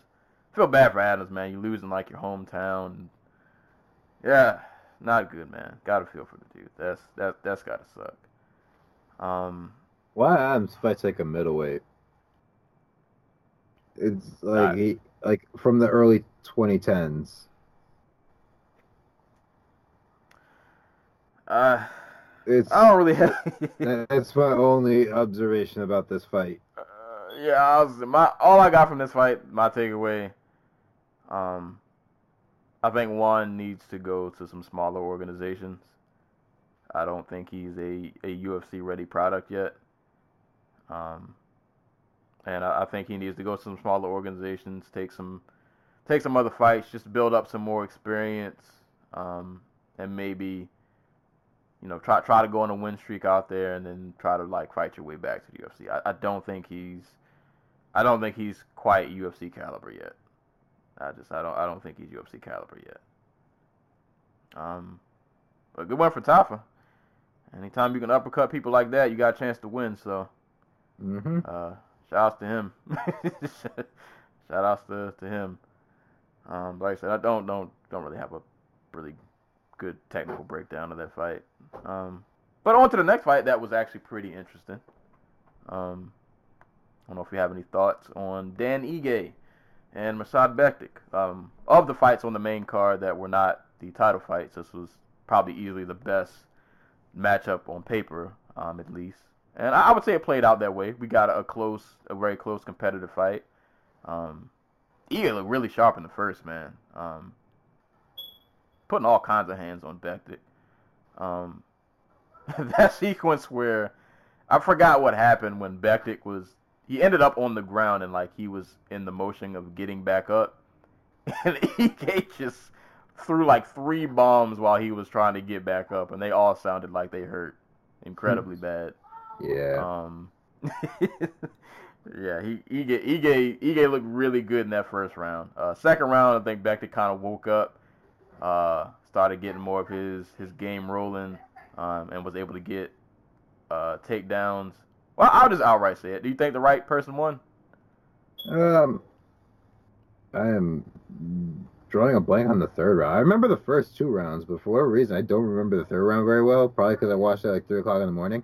Um, I will say, from like the what I do remember about the first two rounds, I've never seen somebody who is more uncomfortable winning a fight than Mirsad Bektic.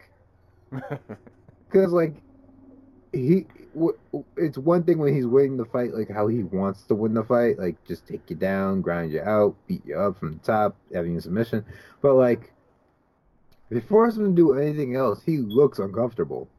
Like, remember when he was beating the crap out of Darren Elkins? Mm. But he was like, I need to wrestle. I have this. Like, he has this compulsion to just wrestle. Um, yeah, I'm I'm watching the I'm watching highlights of the third round, or I'm skipping through it anyway. I remember in the third, he got he got takedowns on Ige. He did, but did he? Did he like? I know, I know he went for another arm triangle, I believe. But like, I want to say Ige beat him up on the feet. It's possible. Yeah, that, that third round for me is a little bit of a uh, a blur. Yeah, no, but like it was a, a it was a good competitive uh, fight. There was some some crazy like little ground scrambles and I things will, going on. I will say, Ige, uh, if you if we want to go like career uh, trajectory wise, Ige has improved way more since coming into the UFC than Mirsad Bektic has.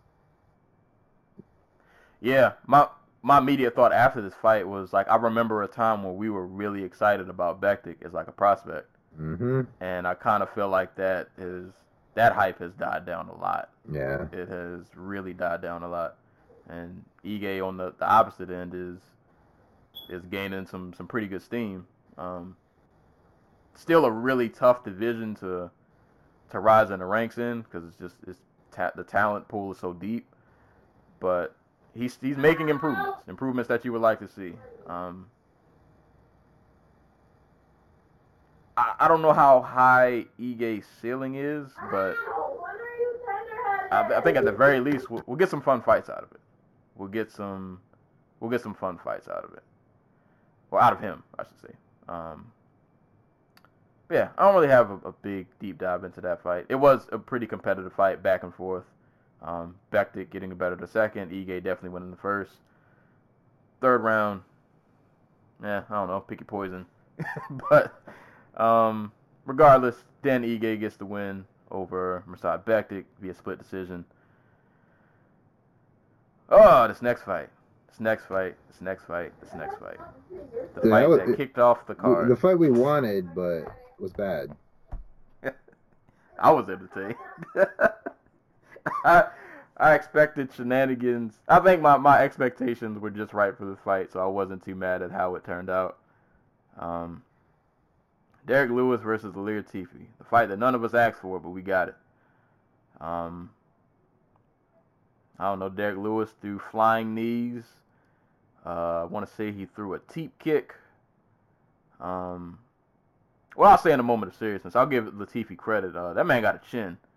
Um, I can't remember what round that was. I think it was the third round, where uh, Derek Lewis caught Latifi with a nasty uppercut, Yep. and a lot of people probably would have died, and he ate it. He ate it like a champ.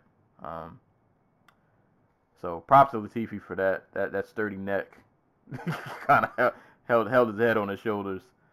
Um, this was a sloppy heavyweight fight. Um, Lewis trying to throw bombs every so often. Latifi, uh, give him credit, able to take Lewis down. Didn't do a Hold ton with. That's the thing. Yeah. that's- that- like, I know Lewis has been thinning out, and uh, he's been doing like some like weird therapy for his back. Uh, You, you, you gotta stop, bro. You need to be round. right. you lost the ability to just just get up. Exactly. Like, yeah, this should have been the one guy. You definitely should have been able to just, yo, I'm gonna just just get off me. Like, off, get off me, bro. Um, I don't know. Let, let, Latifi did better and worse than I thought he would at the same time. Um, definitely caught some hands. Uh, blocked a lot of the shots, but you could tell just like the power difference. But definitely was surprised at how much he was able to take Lewis down and even kind of hold him there, even though he didn't do a lot of damage on the ground, but Yeah. just able to just kind of take him and hold him, and, and Lewis didn't really do himself any favors. Um, What? What? Um. What really surprised me, like I, I we we knew that Lewis was like quick, like surprisingly quick for like uh, a round man like that. Um. Like not maybe not like um. God, how how you phrase it? Like he he he he is some really quick strikes, I should say. Like you know the flying knees, the the jumping roundhouse kicks. Hmm. I did not expect. I did not expect him to be faster than Latifi because Latifi has that like explosive power, like or speed, and he Mhm. was by like a lot, like to the point where it looked like Latifi like I I don't maybe because Latifi's like thirty.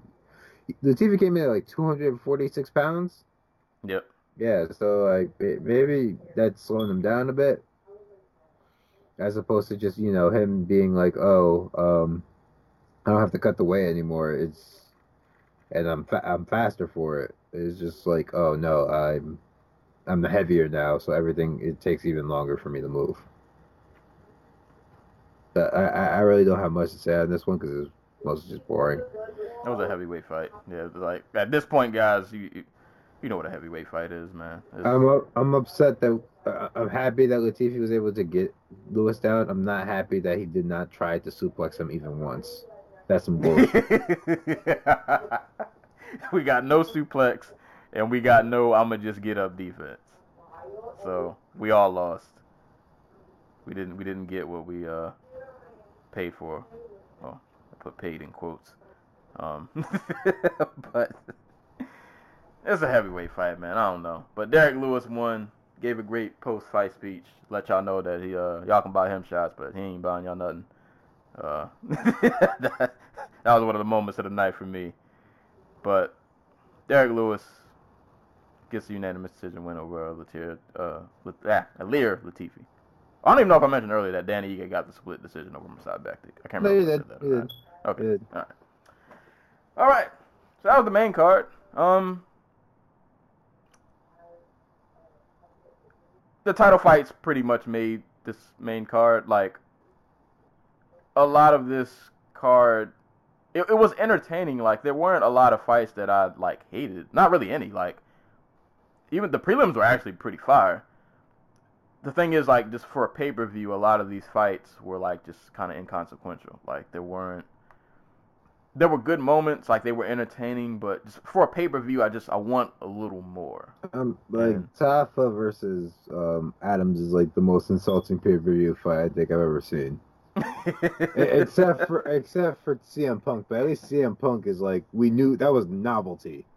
This, Right, yeah, thi- we- This that that was circusry, circusry. That this was this was like a dude who's like who hadn't won a fight in the UFC, who was three and one, versus a guy coming off of two losses in the UFC, who was one and two in the UFC. I guess you know because he's from Houston, so they I don't know why the UFC does that.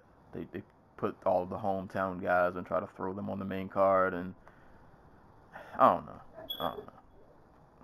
But like it was an entertaining main card, but outside of the main event and the co-main, you, got entertaining performances, but I feel like the only story really is just Ige's like continued, I guess, improvement. Um, but a lot of this was just kind of like meh, like it was cool, but all right, that happened, whatever. But entertaining nonetheless, I guess, but just kind of inconsequential at the same time. Um, but an entertaining main card, I guess, nonetheless. So take it or leave it, however you feel. But great title fight from Jones and Reyes. So if you missed that, definitely give that a look. Um, prelim spotlight. Um, I think you only saw one of these, right?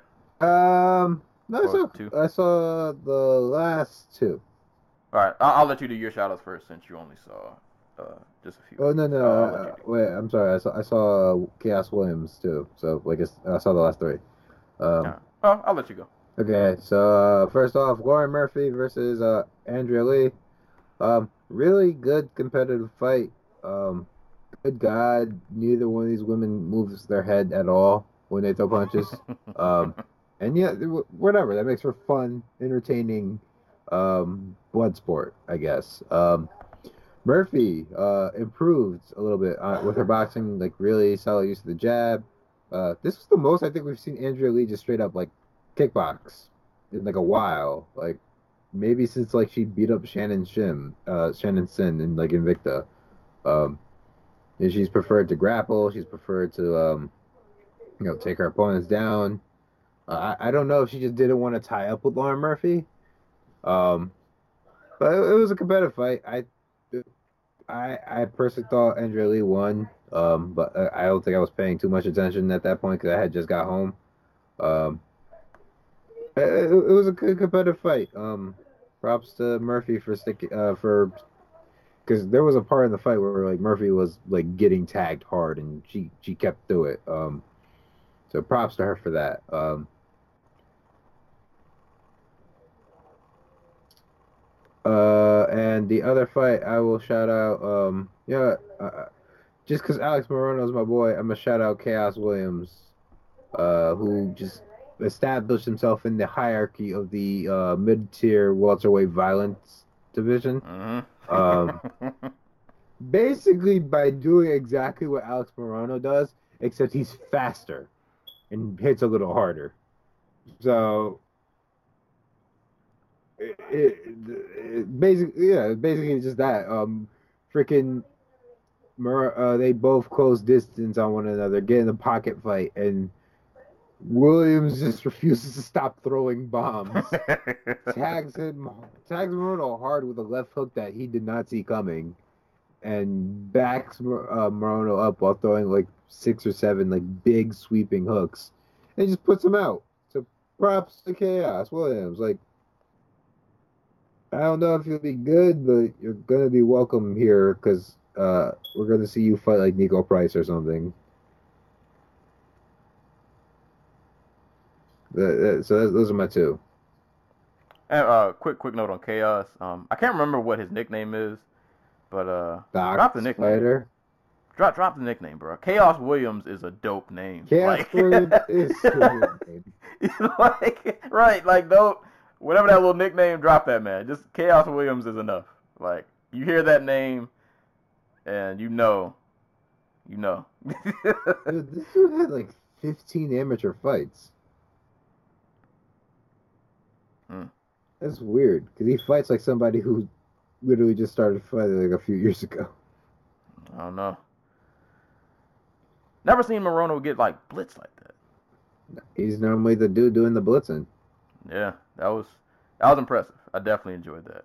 Um, my two shout outs, man. Actually, you know what? Real, real quick before I move, before I mention mine, um, because I'm on Tapology. Fights that we lost on this card that we could have got: Marlon Vera versus Jimmy Rivera. That would have kicked this card up such another notch. we got that fight, and we lost. Morono should have been fighting Diego Lima, but I guess it panned out because we got we got chaos, and we could have had OSP versus Ryan Spann which I think would have greatly improved the the quality of this card had we got those fights. Just wanted to throw that out there. Um, but my prelim spotlight, I have to give a shout out to James Krause versus Trevin Giles. Um, yep. Bro, just like literally a day before that fight, I think James Krause was supposed to be a corner man and ended up being being in the cage took a fight on one day notice, no training camp, going up a weight class. And you may be able to argue that he might have won that fight. Yeah. Because he spent I think the first round, didn't he have Giles' back and was going for like that choke? For like three and a half minutes, yeah. Yeah. You could argue that he won that fight. First round, he, he spends most of the round going for a submission. Uh, I think my, my memory's a little hazy, but I want to say he got tagged a little bit in the second. And, and, I mean, you could tell like conditioning was a factor. Obviously, with no training camp, one day's notice, like he probably couldn't go as, as hard as he, you know, obviously he normally could have. Um, but definitely, definitely ate some shots, and you could like you could just hear the power discrepancy. But from what I remember in that third round, he he landed some. He was starting to come on a little bit, like Giles had definitely slowed down. He, Krause made it really competitive. He, I don't know what the strike differential was, but I want to say I feel like Krause definitely landed more. And you you could definitely argue that Krause won that fight on one day's notice, but judging in Houston, in Texas, so it it strikes again. it, it, uh, it strikes again. But ultimate props to James Krause. He definitely gets a prelim shout out spotlight for taking a fight on one day's notice. Just being able to go up a weight class, make it competitive. Arguably, he won. That's that's insane. That's he needs some kind of an award or something for that. That's that's craziness. I don't know if it's healthy. I don't know if he should have been cleared to do it, but it happened. Oh no. Um, but Yeah, don't know if that should happen. I, hope, I, I, hope he gets more than his purse. Like I hope, like I know he got the bonus, but like I hope he got like a signing bonus or something for taking that fight because like, like you said, that's probably not healthy. Yeah, not healthy at all. Like he took a beating in that beating, second yeah. round. Mm-hmm. He got he, he ate a lot of hard shots, but super just mad props and respect to James Krause. Um, even though Giles did win the split decision, but J- James Krause was like the people's champ uh, of that card. Uh, so I'll give a prelim shout outs to him. Um, shout out to Journey Newsom for uh, putting that right hand on Domingo Pilarte and sending him to the Shadow Realm. And uh, last quick prelim shout outs to uh, the very first fight on the card, uh, Youssef Zalal versus Austin Lingo. Got to give my LFA guys a shout out. Um, this is one of the fights I was actually really most looking forward to. Um, Zalal was able to take Lingo down, kind of beat him up, wear him out. Um, just gotta, got I always support the LFA guys, so I was really looking forward to that fight. So shout outs to Youssef. Uh, looks like he'll, he'll be a pretty fun guy to watch. Not sure how high his ceiling will be, but um, we'll, we'll see. But just to run back the prelims as a whole, um, Trevin Giles split decision over James Krause. Lauren Murphy split decision over um, Andrea Lee. Uh, Khaos Williams uh, TKO over Alex Morono. Mario Batista, who flying knee Miles John. Uh, he won that one. Journey Newsom, uh, overhand right KO over Domingo Pilarte. Uh, Andre Ewell and Jonathan Martinez. Uh, Andre Ewell won via split decision. I cannot remember how I felt about the judge in that one because that fight is hazy to me right now. But um, I remember it being fun. And then Youssef Zalal, unanimous decision over Austin Lingo. Um, the prelims were fire. Like, if you have ESPN Plus, you can go back and watch them. Um, like I said, not in terms of like star power and, and like major storylines and implications, not a lot to go on in the prelims, but just from an entertainment perspective, these were all like really fun fights to watch. So, and we got some good KOs like Newsom killing Pilarte, the flying knee from Batista, um, the finish from Khaos. Like they were, they were, the prelims were on fire. Like dudes were really coming to to perform. Um, so I, I, I got to give everybody on the prelims a shout out. Everybody really came and was looking to put on a really good show, which had me really worried when the main card started with a heavyweight fight because I was like, all the energy in this building is about to get sucked out. But um, nah, man, prelims were fire, so definitely definitely give those a watch if you haven't.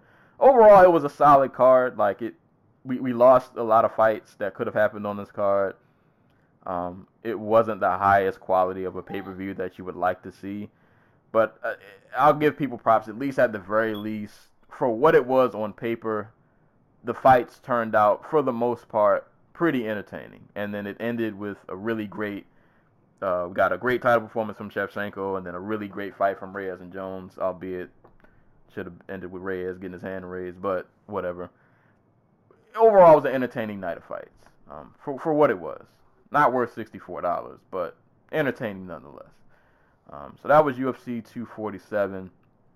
If you missed it, go back and give it a watch, man. There were actually a lot of good fights on here. Like I said, might not mean a lot in, in terms of big picture outside of the title fights, but they were entertaining nonetheless. So that was UFC 247. Give it a look if you missed it. All right. This is kind of weird because we normally don't do the show in this format. but um, now we'll get into news and fight announcements. Uh, we'll start with fight announcements.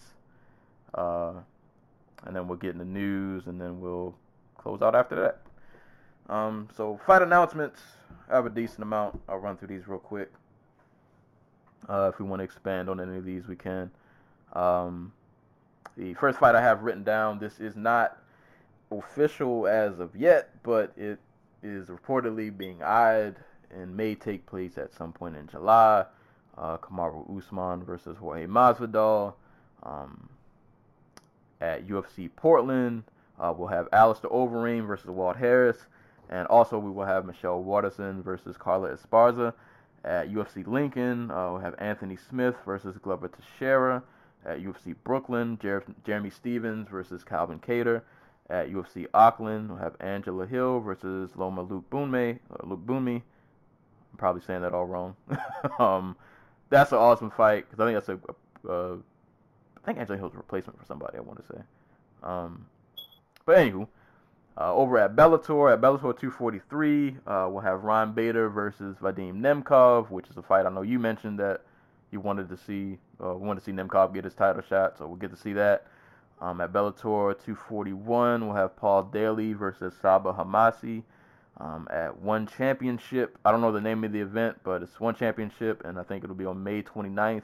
Uh, Brandon Vera will be defending his heavyweight title against Arjan Bhullar.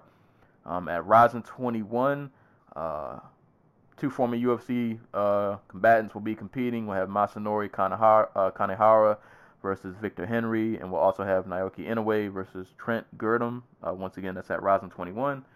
And at Ares FC2, I don't know where this is broadcasted or how you can watch it, but uh, because we had mentioned his name anytime we talk about flyweight, uh, John Moraga is back on the scene. Uh, John Moraga will be facing uh, Hector Sandoval, and also former UFC fighter uh, Nordine Taleb will be facing off against Martin uh, Wouters. Wouters. Once again, at Ares FC2, wherever that is. Um, any of those fights you care to give a brief bullet point on? Um, Angela Hill versus Loma Lagbume is gonna be fun. Um, I'm interested. I'm interested because I don't think we've seen a lot of like Lagbume's uh, range um, striking so far. Like, it's a bit a lot of her just beating the shit out of women in the clinch. Um, so that'll be fun. Um, I'm happy that John Moraga's back. Like not not back in the UFC, but just like back in general. Dude's super fun and like he was really like starting to like uh you know, uh, con- uh, he was really starting to come together as a fighter um, before he left. Um, I know he got knocked out by uh, Figs, but you know that, that's Figueroa. That, that- that's cheating. Right. Um, I mean, I'm uh, props to Walt Harris. He's getting his main event. Um, he's getting Alistair Overeem that's been knocked out uh, again.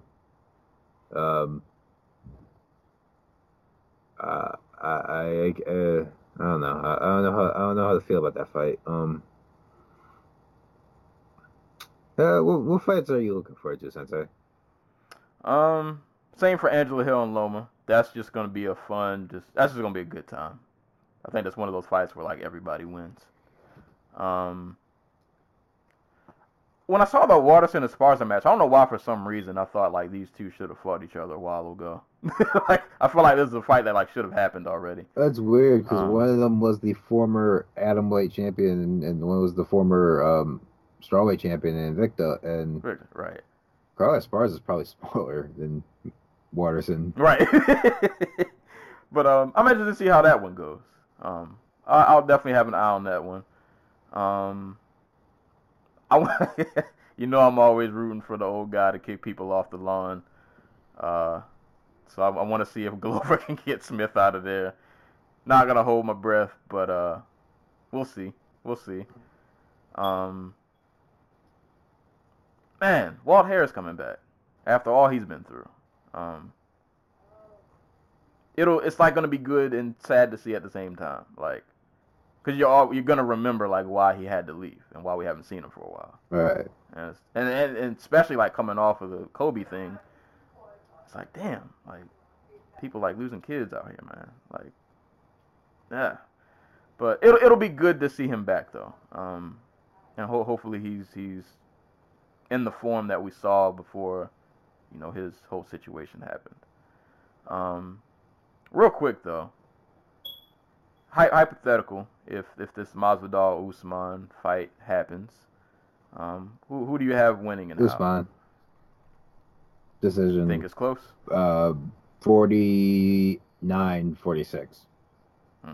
I, I think uh, i think uh, there's no reason usman should lose this fight like that, that's basically what my, my opinion comes like there's no reason he should not be able to overpower Masvidal, get him down, keep him down, and you know do enough to stay active on top. Um, like we've seen other fighters do it. Um, you you saw Gilbert Melendez do it. Um, like if I, I obviously there's always got the, the chance that he gets caught, but like Usman's not somebody who gets scared off his game. And I don't think Masvidal is that uh, uh like unless Masvidal goes out there and like hits him with a flying knee like he did Ben Askren. Um, I don't think Usman's going to give him the opportunity to just land on him at will like uh like Nate Diaz did, or like he did, or like Nate yeah. So uh, uh, uh, uh that that should be all Usman. Um, you know, hopefully he uses the opportunity to you know show out. Maybe not you know like the way he did against Woodley, but or even against like Covington, but like he gets him down, he just starts beating the shit out of him. Yeah, I, I think Masvidal can make this fight competitive, but if I have to pick who's gonna win, yeah, I'm probably going with Usman. Um, I don't think I don't envision Usman doing the Ben Askren and immediately shooting in for a takedown. Like, I, think he knows that that won't be the move. Um, but yeah, kind of like you said, I, I know I know Masvidal is on this high, and I'm happy for all the his success that he's finally like kind of getting his due after being in the game for so long. But Usman is still Usman. Um, if he's able to get a hold of Masvidal, I think he's gonna make it a miserable time. Yep. Um, so, but I'm I'm looking forward to the fight though. I I- think it'll be fun. I think we'll get some fun moments out of it, but I think ultimately, uh, Usman probably wins a five round decision. But I'm definitely looking forward to it. Um, that's pretty much it for the fight announcements. I mean, some of these, all, all these fights are pretty cool. I, I don't know if I really care to expand on any of them, but uh, looking Yeah. forward to all of the fights that uh I have a Okay. question for you. And uh, I, I say this with 100% seriousness. How do you think a fight between the, the new kickboxing based Jon Jones and Ryan Bader goes? Because we, we see that Bader is about to fight Nemkov. mhm. And uh, I'm just curious how you see if you see that as a more competitive fight than their first one. Because I think it would. be. Um, yeah, I don't. I think it'll be. I think it would be more competitive. Um, can I say Bader wins? Mm, Because like Jones probably isn't going to out wrestle Bader anymore, just because that's not part of that's not what Jones wants to do anymore. but then I have to go to. Do I trust Bader in that little ugly right hand? do I? Do I really think that's gonna do it? Um. I, uh, I think it, it would be a lot more competitive than the first. Um, I, I just I don't know if I don't know if I still feel comfortable saying like Bader would outright win, but I think he would definitely give him a fight though. I don't think it would be a wash. He wouldn't. I don't think he he wouldn't steamroll him. He definitely wouldn't steamroll him. Um, I, I would still probably pick Jones though. Um, Coward.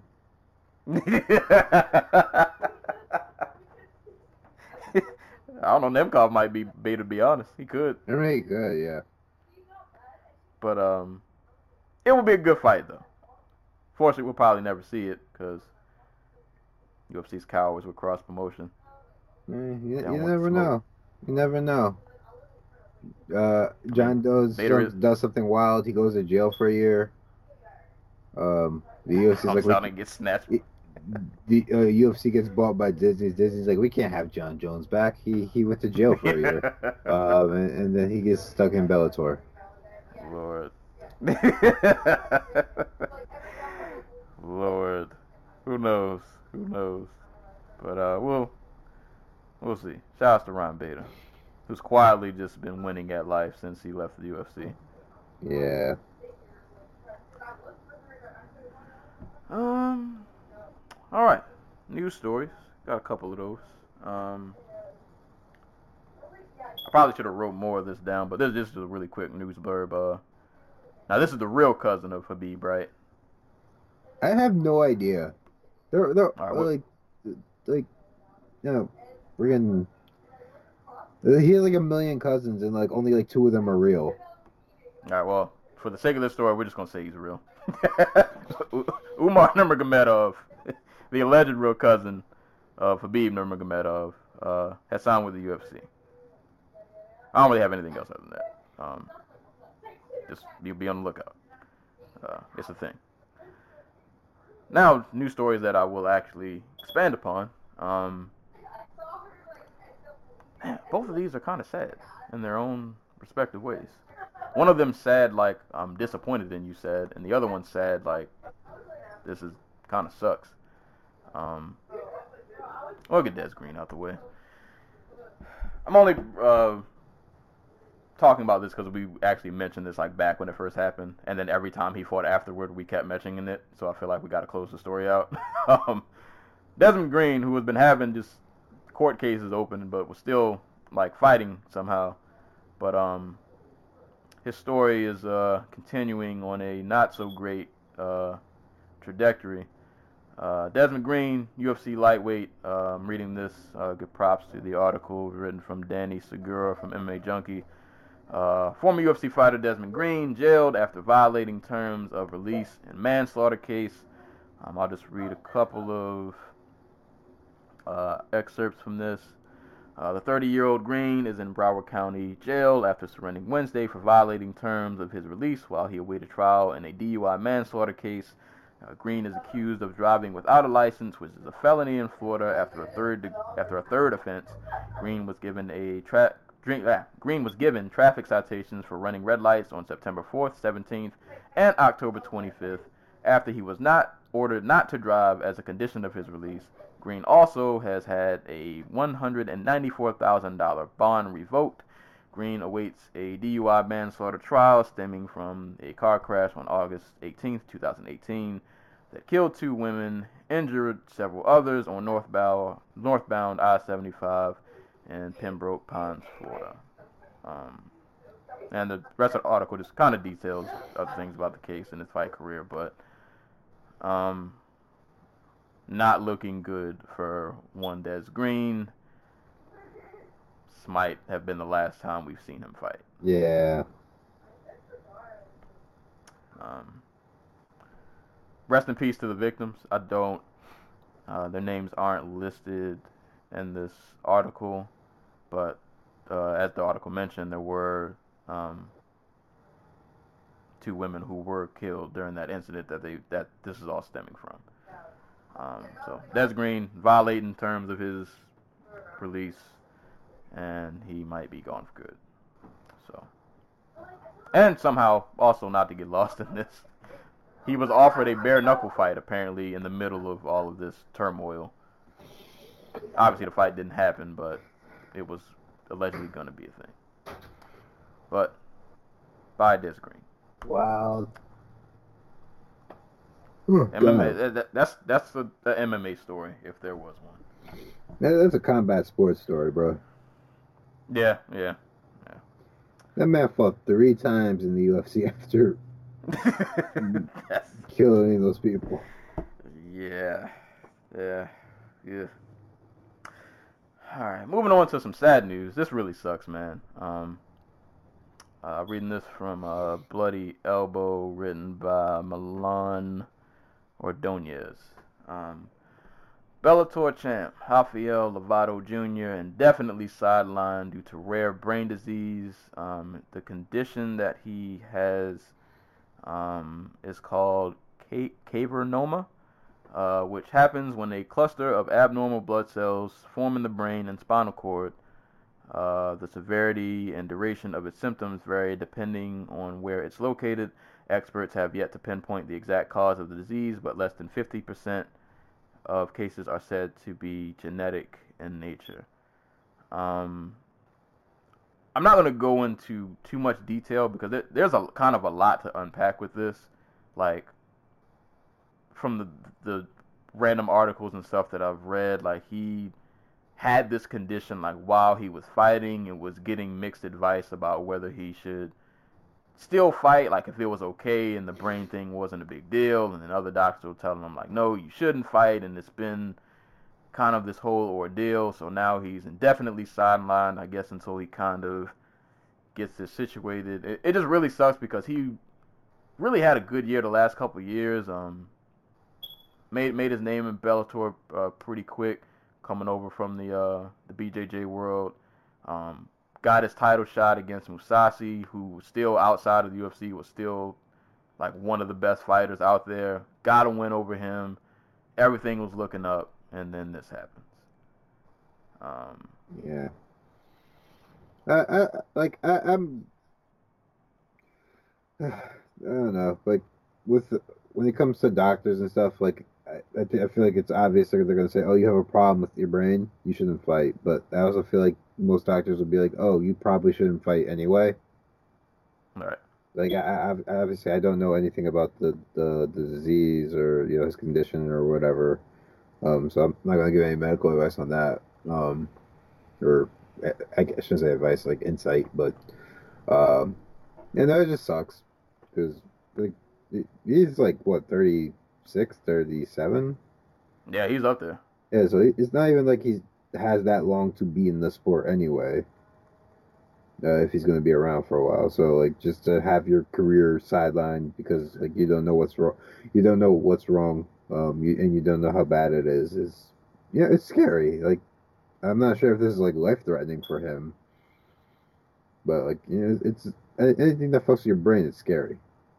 Yeah, and it's scary when it's like unknown. Like like we don't even really know what this is or what it does.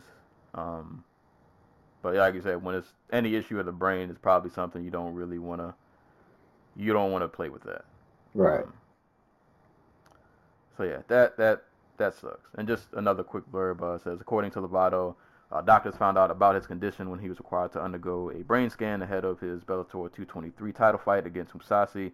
Um, and then they mentioned some quotes about uh, the talk with his doctor where he asked him like, "Have you ever seen your brain before?" And he showed him like what his brain looked like, and it I guess it had like some kind of discoloration or something. So a lot a lot going on, man. Um, but just really unfortunate for Lovato, who everything was just shooting up, and then that quick, you know, life just kind of happens. And he was undefeated, still undefeated, ten and zero oh currently, um, eight wins by finish. So, uh, but this last quote I'll read, uh, he says, uh, "If it's really unsafe, and I'm not going to get approved ever, I finally got to a place where I can accept that, and I'm going to move forward. I'm going to move forward on with my life."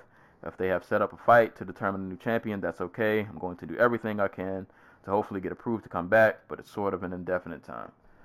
So, prayers and well wishes to uh, Lovato.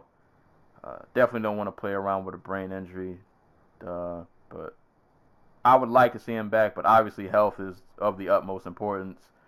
Um, don't risk that for anything. Like you, you need your health. Like if there's one thing you need, excuse me, walking this planet. You need you definitely need your health. Everything else is kind of secondary.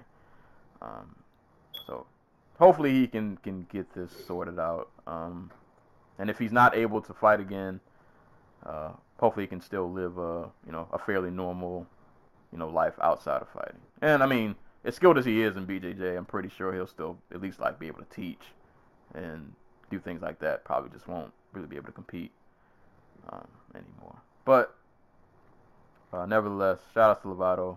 Hope you uh, hope you recover, good sir.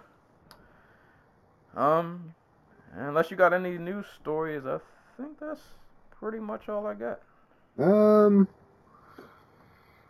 uh, it's not really so much a story, um, so much as a, a, a report that was done by uh, John Nash, um, who uh, looked into Bellator's finances, um, and found out that up until like a year or two after Coker took over, basically up until like the the DAZN deal, um, Bellator was like hundreds of millions of dollars in debt. Mm. I mean, I'm sure they're still in debt, like, but like they were running at a deficit every year. Mind you, this is the company that Scott Coker convinced a bunch of investors that they were going to make like 150 million dollars in pay-per-view sales every year.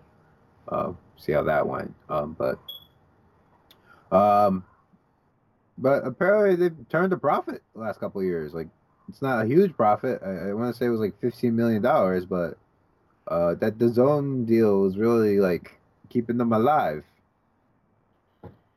Um, for better or worse. Um, and, and that and international broadcasting rights. So like why they go to Israel and why they go to um, what's the other country they go to? Um, the the weird one.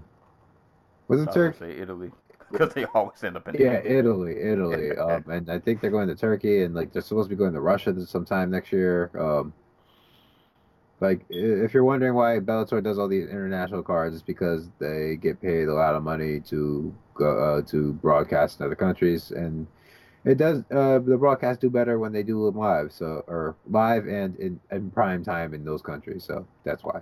Um, so yeah, um, so you know, props to John Nash. It's a very detailed, very good report. Go check it out if you're interested in like the business behind MMA. Um, so yeah, not news, but um, interesting stuff. No, something because I mean, no matter what you feel about Bellator, we, it's, I think it's better for the sport that they stay afloat. You Yep. need other organizations. You need competition, regardless you may how you may feel about them. And at the end of the day, like we, if you're a fight fan in general, you want your fighters to have options. Like they, they should have a, a good number of organizations to go to. Yeah. Um, yeah. Um, yeah, yeah. Um, props to Coker for turning the ship around. I guess I don't know. he's doing something over there. It, it, it is working. It, it's not always turning out the best cards. Like, did you see the upcoming uh, Dublin card? Uh, probably looked at it. I don't remember it though. Isn't isn't Gallagher like? I, didn't he pull out of that one? Yep. So now the main event is between uh, Liam McCourt and uh, Judith Ruis. Lu- uh, Ruiz? I don't know. She's German. But that uh, that is not a card for anybody who's not in the arena that night. Oh man. Oh boy. Um, do I have any other news, real quick? Um, I can check this. Did Invict? Oh, Did this happen already? yeah, Invicta had a card a- last um, Friday. Well, no, I was gonna say they, they're doing another Phoenix Rising tournament. Yes, on the uh, 28th. Okay, I was confused because the article didn't have the date. Um, but yeah, I, I wanted to give that shout out because we got the last time they did that, we got Brianna Van Buren. Uh, so just something to keep an eye on. Um, it'll be headlined by a vacant bantamweight title between Lisa Verzosa and recent Ultimate Fighter contestant Julia Stoliarenko. Mm-hmm. If I'm saying that correct. Um, and then well, I know who you're talking about. I don't know if you said it right. I, I probably butchered it. but um, the tournament uh, combatants will be, um, I want to say these are all at bantamweight. Uh, Carrie Kennison, Brittany Victoria, Aaron Hart, Tanisha Tennant, Claire Guthrie, Hope Chase, Autumn Norton, Taylor Guardado, I want to say. So yes, Um, so keep an eye on that. And I think um, L- um not not LFA, um, PFL I think is doing the tournament too for the lightweight division. it's uh, um, it's not. It's in a. Is it? I don't remember which promotion. yeah, it was. it's, yeah, it's a Brazilian they're, yeah, they got they got something going on. Well, they're doing a bunch of. That's the thing. They're doing a bunch of different tournaments all around the world to determine people who will be in the upcoming tournaments this summer. So with a bunch of different promotions, like I think it was in Germany, France, not France, um, the UK, uh, Russia, and in Brazil. So it's, it's an interesting way to stack to get new blood into your tournament. Um, imagine having to win two tournaments and win a million dollars, though. That'd be funny. Yeah. hey, as long as the check clears. Apparently they have been. But uh, yeah, I think that's all uh for news. Um, Do we want to talk about uh, Maycee Barber's brother getting signed to Bellator? uh, what was his name? Wyatt. Wyatt, which is the the the funniest. I I don't know if he's good. I I I haven't looked into the dude, but He has one amateur fight. That's it. oh, Yeah. So like yeah. Uh we'll see. We'll oh see. oh. Well, well, no, you don't like bare knuckle. I'm not gonna waste your time on it. Um, I mean, there are people who listen. You, I'll let you take. You, can- you can take the floor. Thiago Alves is now in bare knuckle FC. That, thing I said as a joke when we when we announced that he got cut is now a reality. God. Y'all have fun with your bare knuckle antics. but um I guess that's it for news. Uh upcoming cards. Uh what is coming up on the fifteenth? Uh UFC Fight Night It's uh, New Mexico, Uh, uh, Rio yeah. Rancho. Rio Rancho. Yeah, we got a got got Corey Anderson and Jan uh, Blachowicz, Diego Sanchez and Michel Pereira, Devin Clark versus Godzu Mira and Tagilov. After that, ain't a whole lot going on. We got Yancy Medeiros and Lando Vannata, John Dodson, Nathaniel Wood, Jim Miller, Scott Holtzman, uh, Ray Borg, Rogerio Bontorin, Casey Kenny, Mera Vashvili, Nico Montano, Macy Chiasson. Um, I think I skipped a couple fights. Brok Weaver, Rod- Rodrigo Vargas. It's a fight night card. I'll say that. Yeah. Um, Um, some of the prelims, I'm, I'm, I'm- some of the prelims are, are cool. Like some of these, um, like Vannata and, and Yancy should be fun. Always down for a Tim Means fight. Um, I like to see how Nathaniel Wood does. Um, Casey Kenny had a last uh, had a good performance the last time we saw him. Um, it, it looks like an okay card. Not not anything to get too excited about, but there might be some some decent scraps. Um, some decent scraps on here.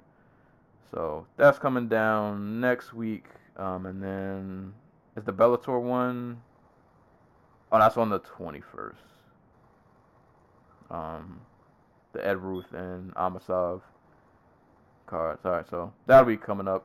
Uh, 21st, Ed Ruth versus Yaroslav Amosov, Miles, Miles Jury versus Brandon Girtz, uh, Tyrell Fortune versus Timothy Johnson, Jay Ayala versus Valentin Moldavsky, uh, Denise Kielholtz and Christina Williams. Oh, Carlo Pedersoli and Mark Lemminger. Uh, this looks pretty fun. This is a, a pretty decent. Um, oh, Gabriel Varga, uh, Terry Britton. So there's some decent cards on this Bellator card, Bellator 239. This will be pretty good. yep. And the day Uh, after that is Deontay Wilder versus uh, Tyson Fury. Mm, which I need to determine if I'm gonna bet my coworker on. He asks me every day I come into work, and I'm undecided on how much money I'm willing to put up for that. But uh, yeah. So there's some scraps coming, fun coming. Any uh, any upcoming boxing that I missed? That I probably missed? Um, besides Wilder Fury, um, none that I think people would go. I guess like if you're a fan of Ryan Garcia, uh, he's fighting Francisco Francesca, uh, Fra- Francisco Fonseca on uh, Friday, February 14th. Um, Mikey Garcia is fighting Jesse Vargas on the 29th. Joseph Parker, the uh, the man who beat the first man to beat um, Andy Ruiz, uh, is fighting on the 29th as well in that same card, I believe. Um, that's basically it. Uh, eh, for fights that people might find interesting. Um, I mean, Gary Russell fought last night. Yeah, I, I gotta go back and watch that. Yeah, but it was a good fight. Um, that he dominated. So you know, props to him, I guess. Um, There we go. I think that's uh, I think that pretty much covers it all. Um, that's all I got. yep. So move on to some uh fight recommendations. Uh, I have two. One is a fight recommendation. The other one is more so like a, a, a shout out. Um, but uh, fight recommendation. Um, I've mentioned this last couple podcasts. I've been been diving into some kickboxing lately. Um, trying to go back and watch fights that I know I missed out on uh, from from back in the day.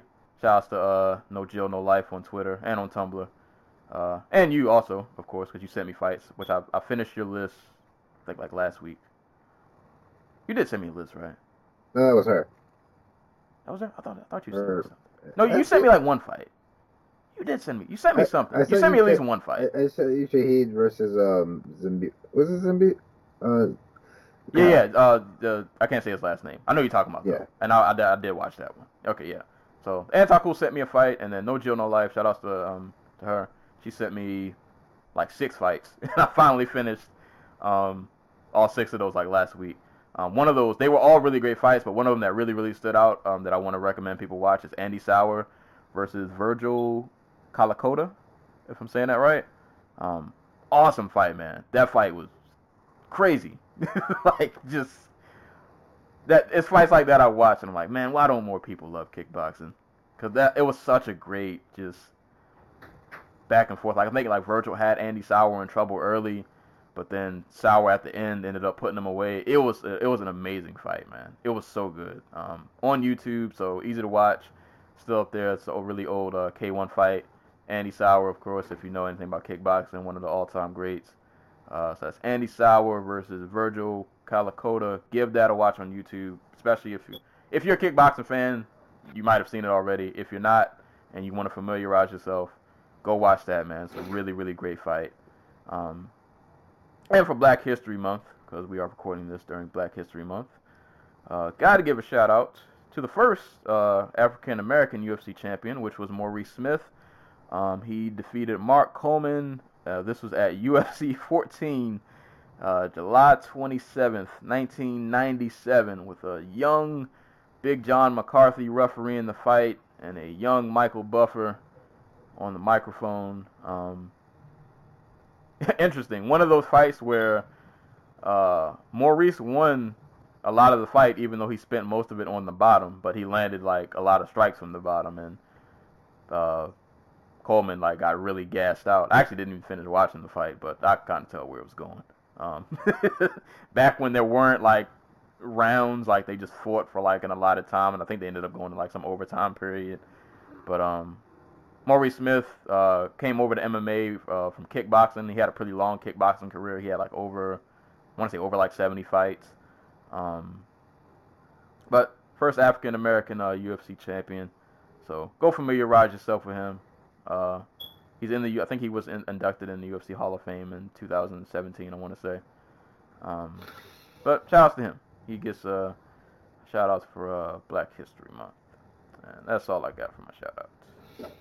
All right, so my first shout out um, is to well, my first fight recommendation is uh, Invicta third. So we mentioned Invicta 39. Um, we didn't get a chance to go over it, but um, Erin Blanchfield versus Victoria Leonardo. Um, if you want to see somebody land four head kicks in a single fight that only went like eight minutes, give that a watch because boy, oh boy. Um, I only saw one of them, and I was like, "How did she live?" yeah, yeah, because she ate three more, or she ate two more, and then died on the fourth. Um, but that was that was a great um, that was a great little scrap, and you know, big big big statement win for uh, for well, I'm gonna leave a surprise, uh, but uh, you go go catch that one. Um, and my other one is the fight I recommended you. Um, uh, so it'd be Chahid versus um, Zambidis, Mike Zambidis. Um, just if you are on the fence about being into kickboxing or getting into kick, go watch that fight because it'll. It, if that fight does not entertain the hell out of you, then kickboxing is just not for you. Um, it, it, it was a tremendous, tremendous war um, between the two. One of the best K1 fights ever. Um, so go go give that a watch. Um, so yeah, that's all I got. Support good kickboxing. Oh man, real quick, real quick footnote. I gotta throw a shot at my team, man. Uh, this game was on while the fights were on, man. North Carolina and Duke.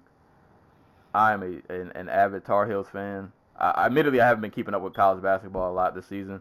Um, I just kind of catch highlights and watch, like, to see the scores.